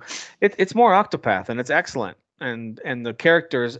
uh, I so I picked the thief, and their story is instantly intriguing. Like it's a heist gone wrong, and they're trying to escape, and it's just really fun right away. And the combat's fun, and I, I've always liked their boost combat where you can save it up for a couple moves and then you can power up a move times four, or you can just kind of do a normal attack. I, I, I like the Octopath combat. I think it's really fun. So, and it is more of that, and it carries over to the real game, the full game when it comes out here in about two Nice. That's cool. I love when they do that. I do too. I think it's awesome. It gives you a reason to invest in the demo. Like, all right, It- I was gonna I'll say, play. is is it only is the demo only on the Switch? I don't know. I'm not sure. Because if it is, I think it, I don't know if it's on Steam, but I think it's on PlayStation 4, Xbox. I think it's on the on the Okay. consoles. let me Yeah. see if it's on Steam. I don't know if this is coming out on Xbox at launch. I could be wrong. Yeah, I think it's just PlayStation. I think you're right, actually. Which is Yeah, funny because I, don't think, it's was yeah, I don't Octopath think on. Game Octopath Pass? is on Game Pass, but it came Yeah, like so it, later. I think it'll eventually be on Xbox, but PlayStation's probably trying to block that too. That's what they do now. Um, they do have the demo on Steam, just so you know, which is where I'll down. Oh, okay. Yeah, there you go. Great game for Steam too. Um, and then for some Steam demos, I'll just mention a couple Yeah. real quick. I know Jeff played a bunch. I played one called I Am Future. It's a super relaxing little like crafting builder game. So if you like those, that's fine. It's like it, they actually describe it that way. It's I Am Future, a cozy apocalyptic survival game. And so it is. You have to like make sure you eat food, but you can build little gardens, and it's just very relaxing little uh, building games. That one's okay. Um, and Enenra, I feel like is a Kyle and Dan game. Derek might like it, but just in terms of like its character action, it's super fast paced. It's very Japanese, so like, and it's it's a very early build. This demo is they, they even say that it's a very early build. I just thought, and the, the game modes are basically like training and then wave mode. That's pretty much all you can do. Oh, So it's very, very simple. Like just come feel how this game plays, see how it looks. It's a small download. It's only like 10 gigs, probably because it's only those two modes. But it I thought it looked really good and it was so fast. Like I'm not amazing at it. Those aren't really my strongest games to play. Like even stuff Mhm. like uh um Devil May Cry 5. I loved that game, but I wasn't super good at it. Like I'm I'm not great at those games. I just think they're really fun. Um so anyway, this is in that same vein. It's very quick, very fast, very bloody. Um I think you guys might like it though. It's called Enenra. E N E N R A. Um there's a demo for that. And then Jeff, you played System Shock too, so I'll let you talk about I that. did. I thought Yeah, I- System Shock looked and played really well. Like it, was a good showing. Yes. I Good was showing for that game. holy crap did they nail the hell out of this because it's a remake of the original game uh, and i've never even played the original but i you know obviously i understood it to be kind of like in the era of quake and doom uh, of that type of pixelated shooter Precursor Um, to Bioshock, not like connected story wise, but like devs created System yeah there's way more sci-fi stuff going on in these games right and it's So, like, horror, man. Like it's, cre- like it's creepy already. Like Yeah, early on, it's creepy. so Yeah. yeah i was just very impressed by like yes they still have some of that pixelated stuff Yes. but it's the current era of pixelated type of first person shooters But where some of the environments looked very sharp and clear. It was- Yeah. It was a weird mixture. and the first person aspect of uh, like whenever you have a weapon or you're typing or something like that that looks great Yeah. um, there's just some environmental things where it's like oh this is like it's not fully current gen they're still obviously paying homage to how it looked before um, and, and in that regard i mean yeah it, it de- definitely is going to be a challenging game uh, starting out because it's kind of like uh, god what's the exploration most like I guess it's like those Doom 2 levels or Doom levels that I'm talking very early PC era, uh, where you kind of don't really know where to go, so you have to figure it out, you know. So you're kind of just opening doors and going, "Oh, that's an enemy I can't take on right now," and then you're kind of Yeah. backtracking until you can fight that person.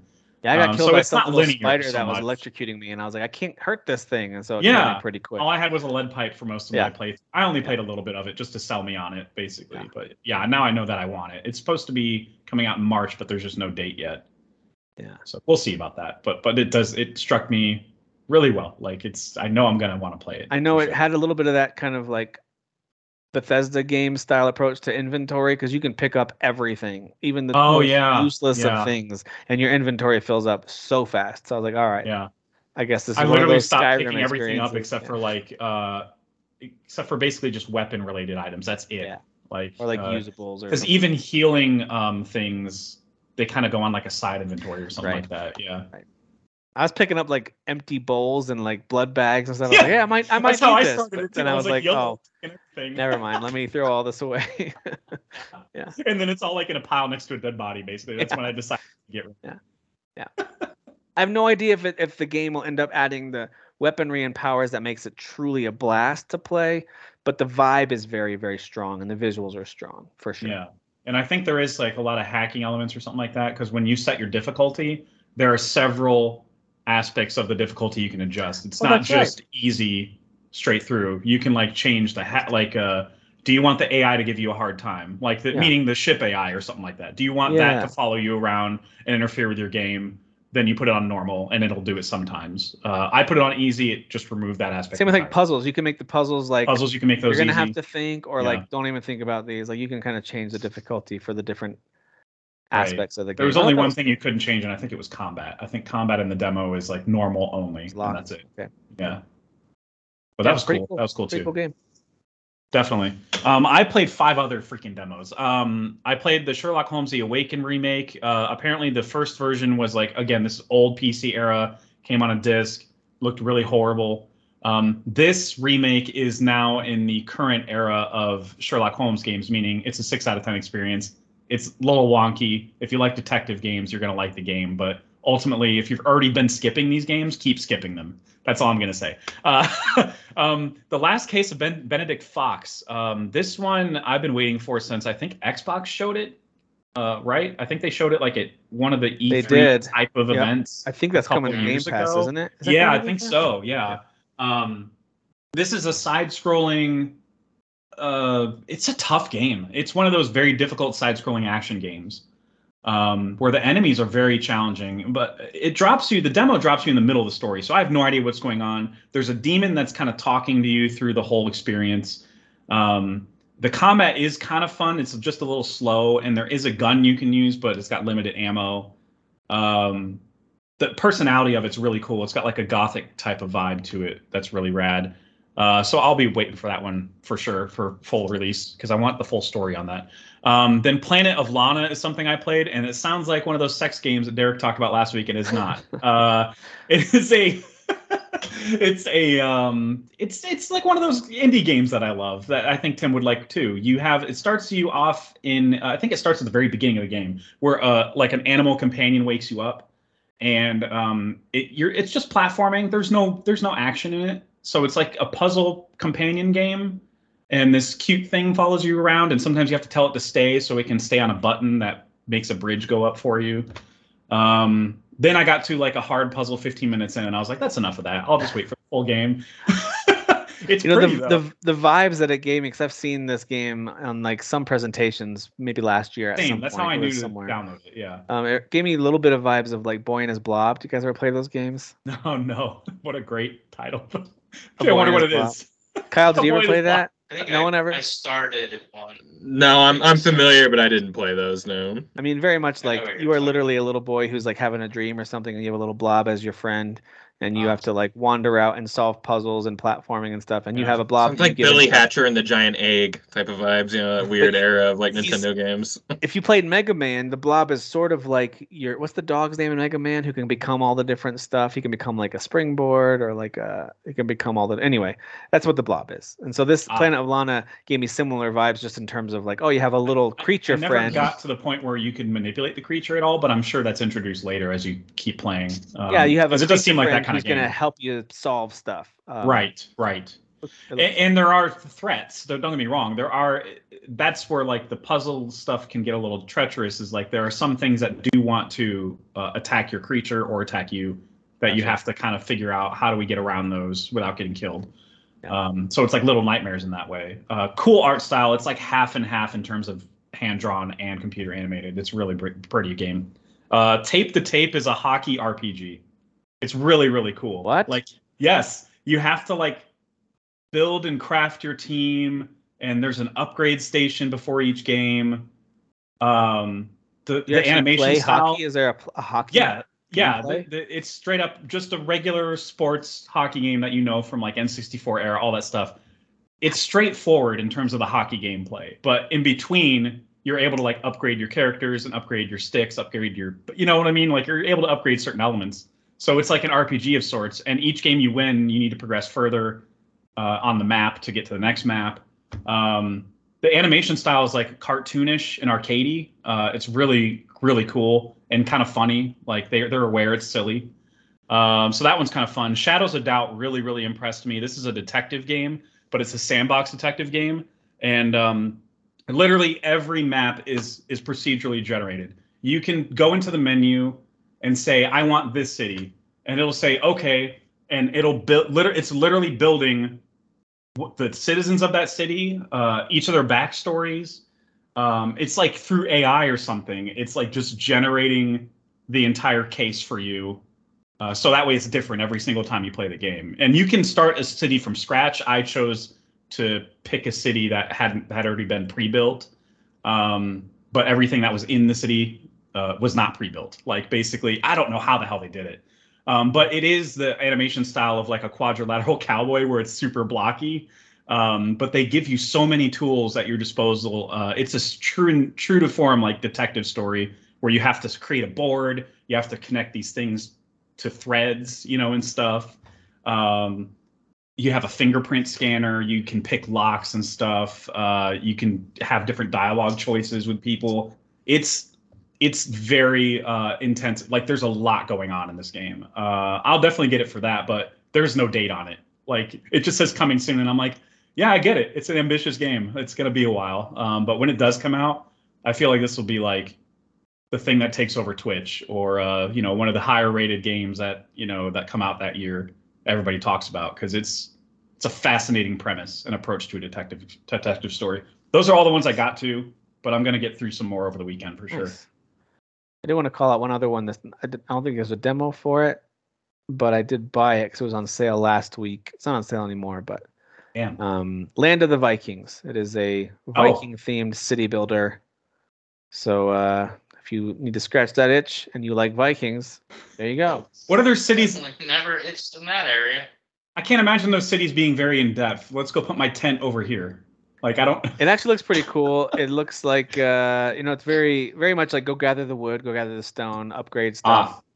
build your village, build your roads, protect Yeah. your village from attackers and all that kind of stuff. So it's I still have pretty- many other. All of mine are pretty much that I downloaded. All of mine are like adventure games, you know, like action games. None of them are like builder because you know my aversion to those games. I'm just like nah, you know. So I, uh, whatever. I'll speak to like probably ten more demos next week. I, I know. hate. Uh, I, I love this most time. I love that are this time of year. managing. Any, any type of managing. yeah, you're like I don't want to do work for a game. I, yeah, I exactly. get it. I, I do work at work. Okay, we're gonna keep that at work. like there are games that I really enjoy that I kind of like am ashamed that I enjoy so much because I'm like this is a lot like work, but I really like this and I That's don't what know- Arcade Paradise is, uh, other than Yes. the games within the game itself. So, like- it's like, why am I doing laundry and liking it? yeah, so I don't want to convince people like, hey, you should try this. I'm like, no, this is a lot like work. I get it. I understand, but like, I sometimes really enjoy that um, Yeah. type of. Yeah. but- Um, Hell, I'm I'll- doing homework in Hogwarts Legacy, and I'm like, this is great. I, I like did- homework now. I did want to mention that I'm uh, almost to the end of the new Valheim content, and it's freaking amazing. Like they've added so much. oh, cool stuff. already. Uh, so good. of the content you Uh, said. Of the current, I think there's two more biomes that they're going to be adding over the next year or whatever. But like, yeah, Wow. almost the end of the. It's it's so it's so you're good. Playing the hell out of that game. That's. I love it. I love it. So, but I think that's all we got for this week. Uh, next week there are some more new games coming out, but I think we'll be talking more thoughts on Hogwarts Legacy, maybe a few more demos we're trying, and then I I might think have we'll another. be talking one and one and dead is going to be a big game, and I'm going to also buy Returnal on PC. So We're on PC, or if anyone's playing Tales of Symphonia, there's probably a few other ones that that folks will be playing. Oh, but, uh, Wild Hearts comes out too. Damn, next And week's why- big. Wild Hearts. Yeah. Is that going to be on Game Pass, Wild Hearts? No, No. no, because it's not on EA Play either. I don't think, right? Oh, Oh, that's what I meant. EA Play. or Atomic the- Heart is the one that's going to be on Game Pass, Yeah. right? Yeah, that one I knew. Yeah. That's Yeah. the That's following week. 21st. It is. You're right. That, we're not going to talk about that one for a while, but uh, also I'm going to be playing Like a Dragon, probably more. But um, yeah, I Wild the. Hearts. I really want to off play Like finish a the second game. Like I'm, I'm way behind. I, I used like last year. I had already finished like two or three games by this time. I was like, let me knock out. Some, and I've been behind already this year, so I gotta, gotta start knocking out some games. Um, but anyway, Put 'em that's what happens when something like mode, bro. Hogwarts Legacy comes out. Yeah, I know, I know. right, guys. Well, thank you for uh, being here tonight. Thanks for taking the time. Thank you all for listening and watching, and we'll see you next week. See ya.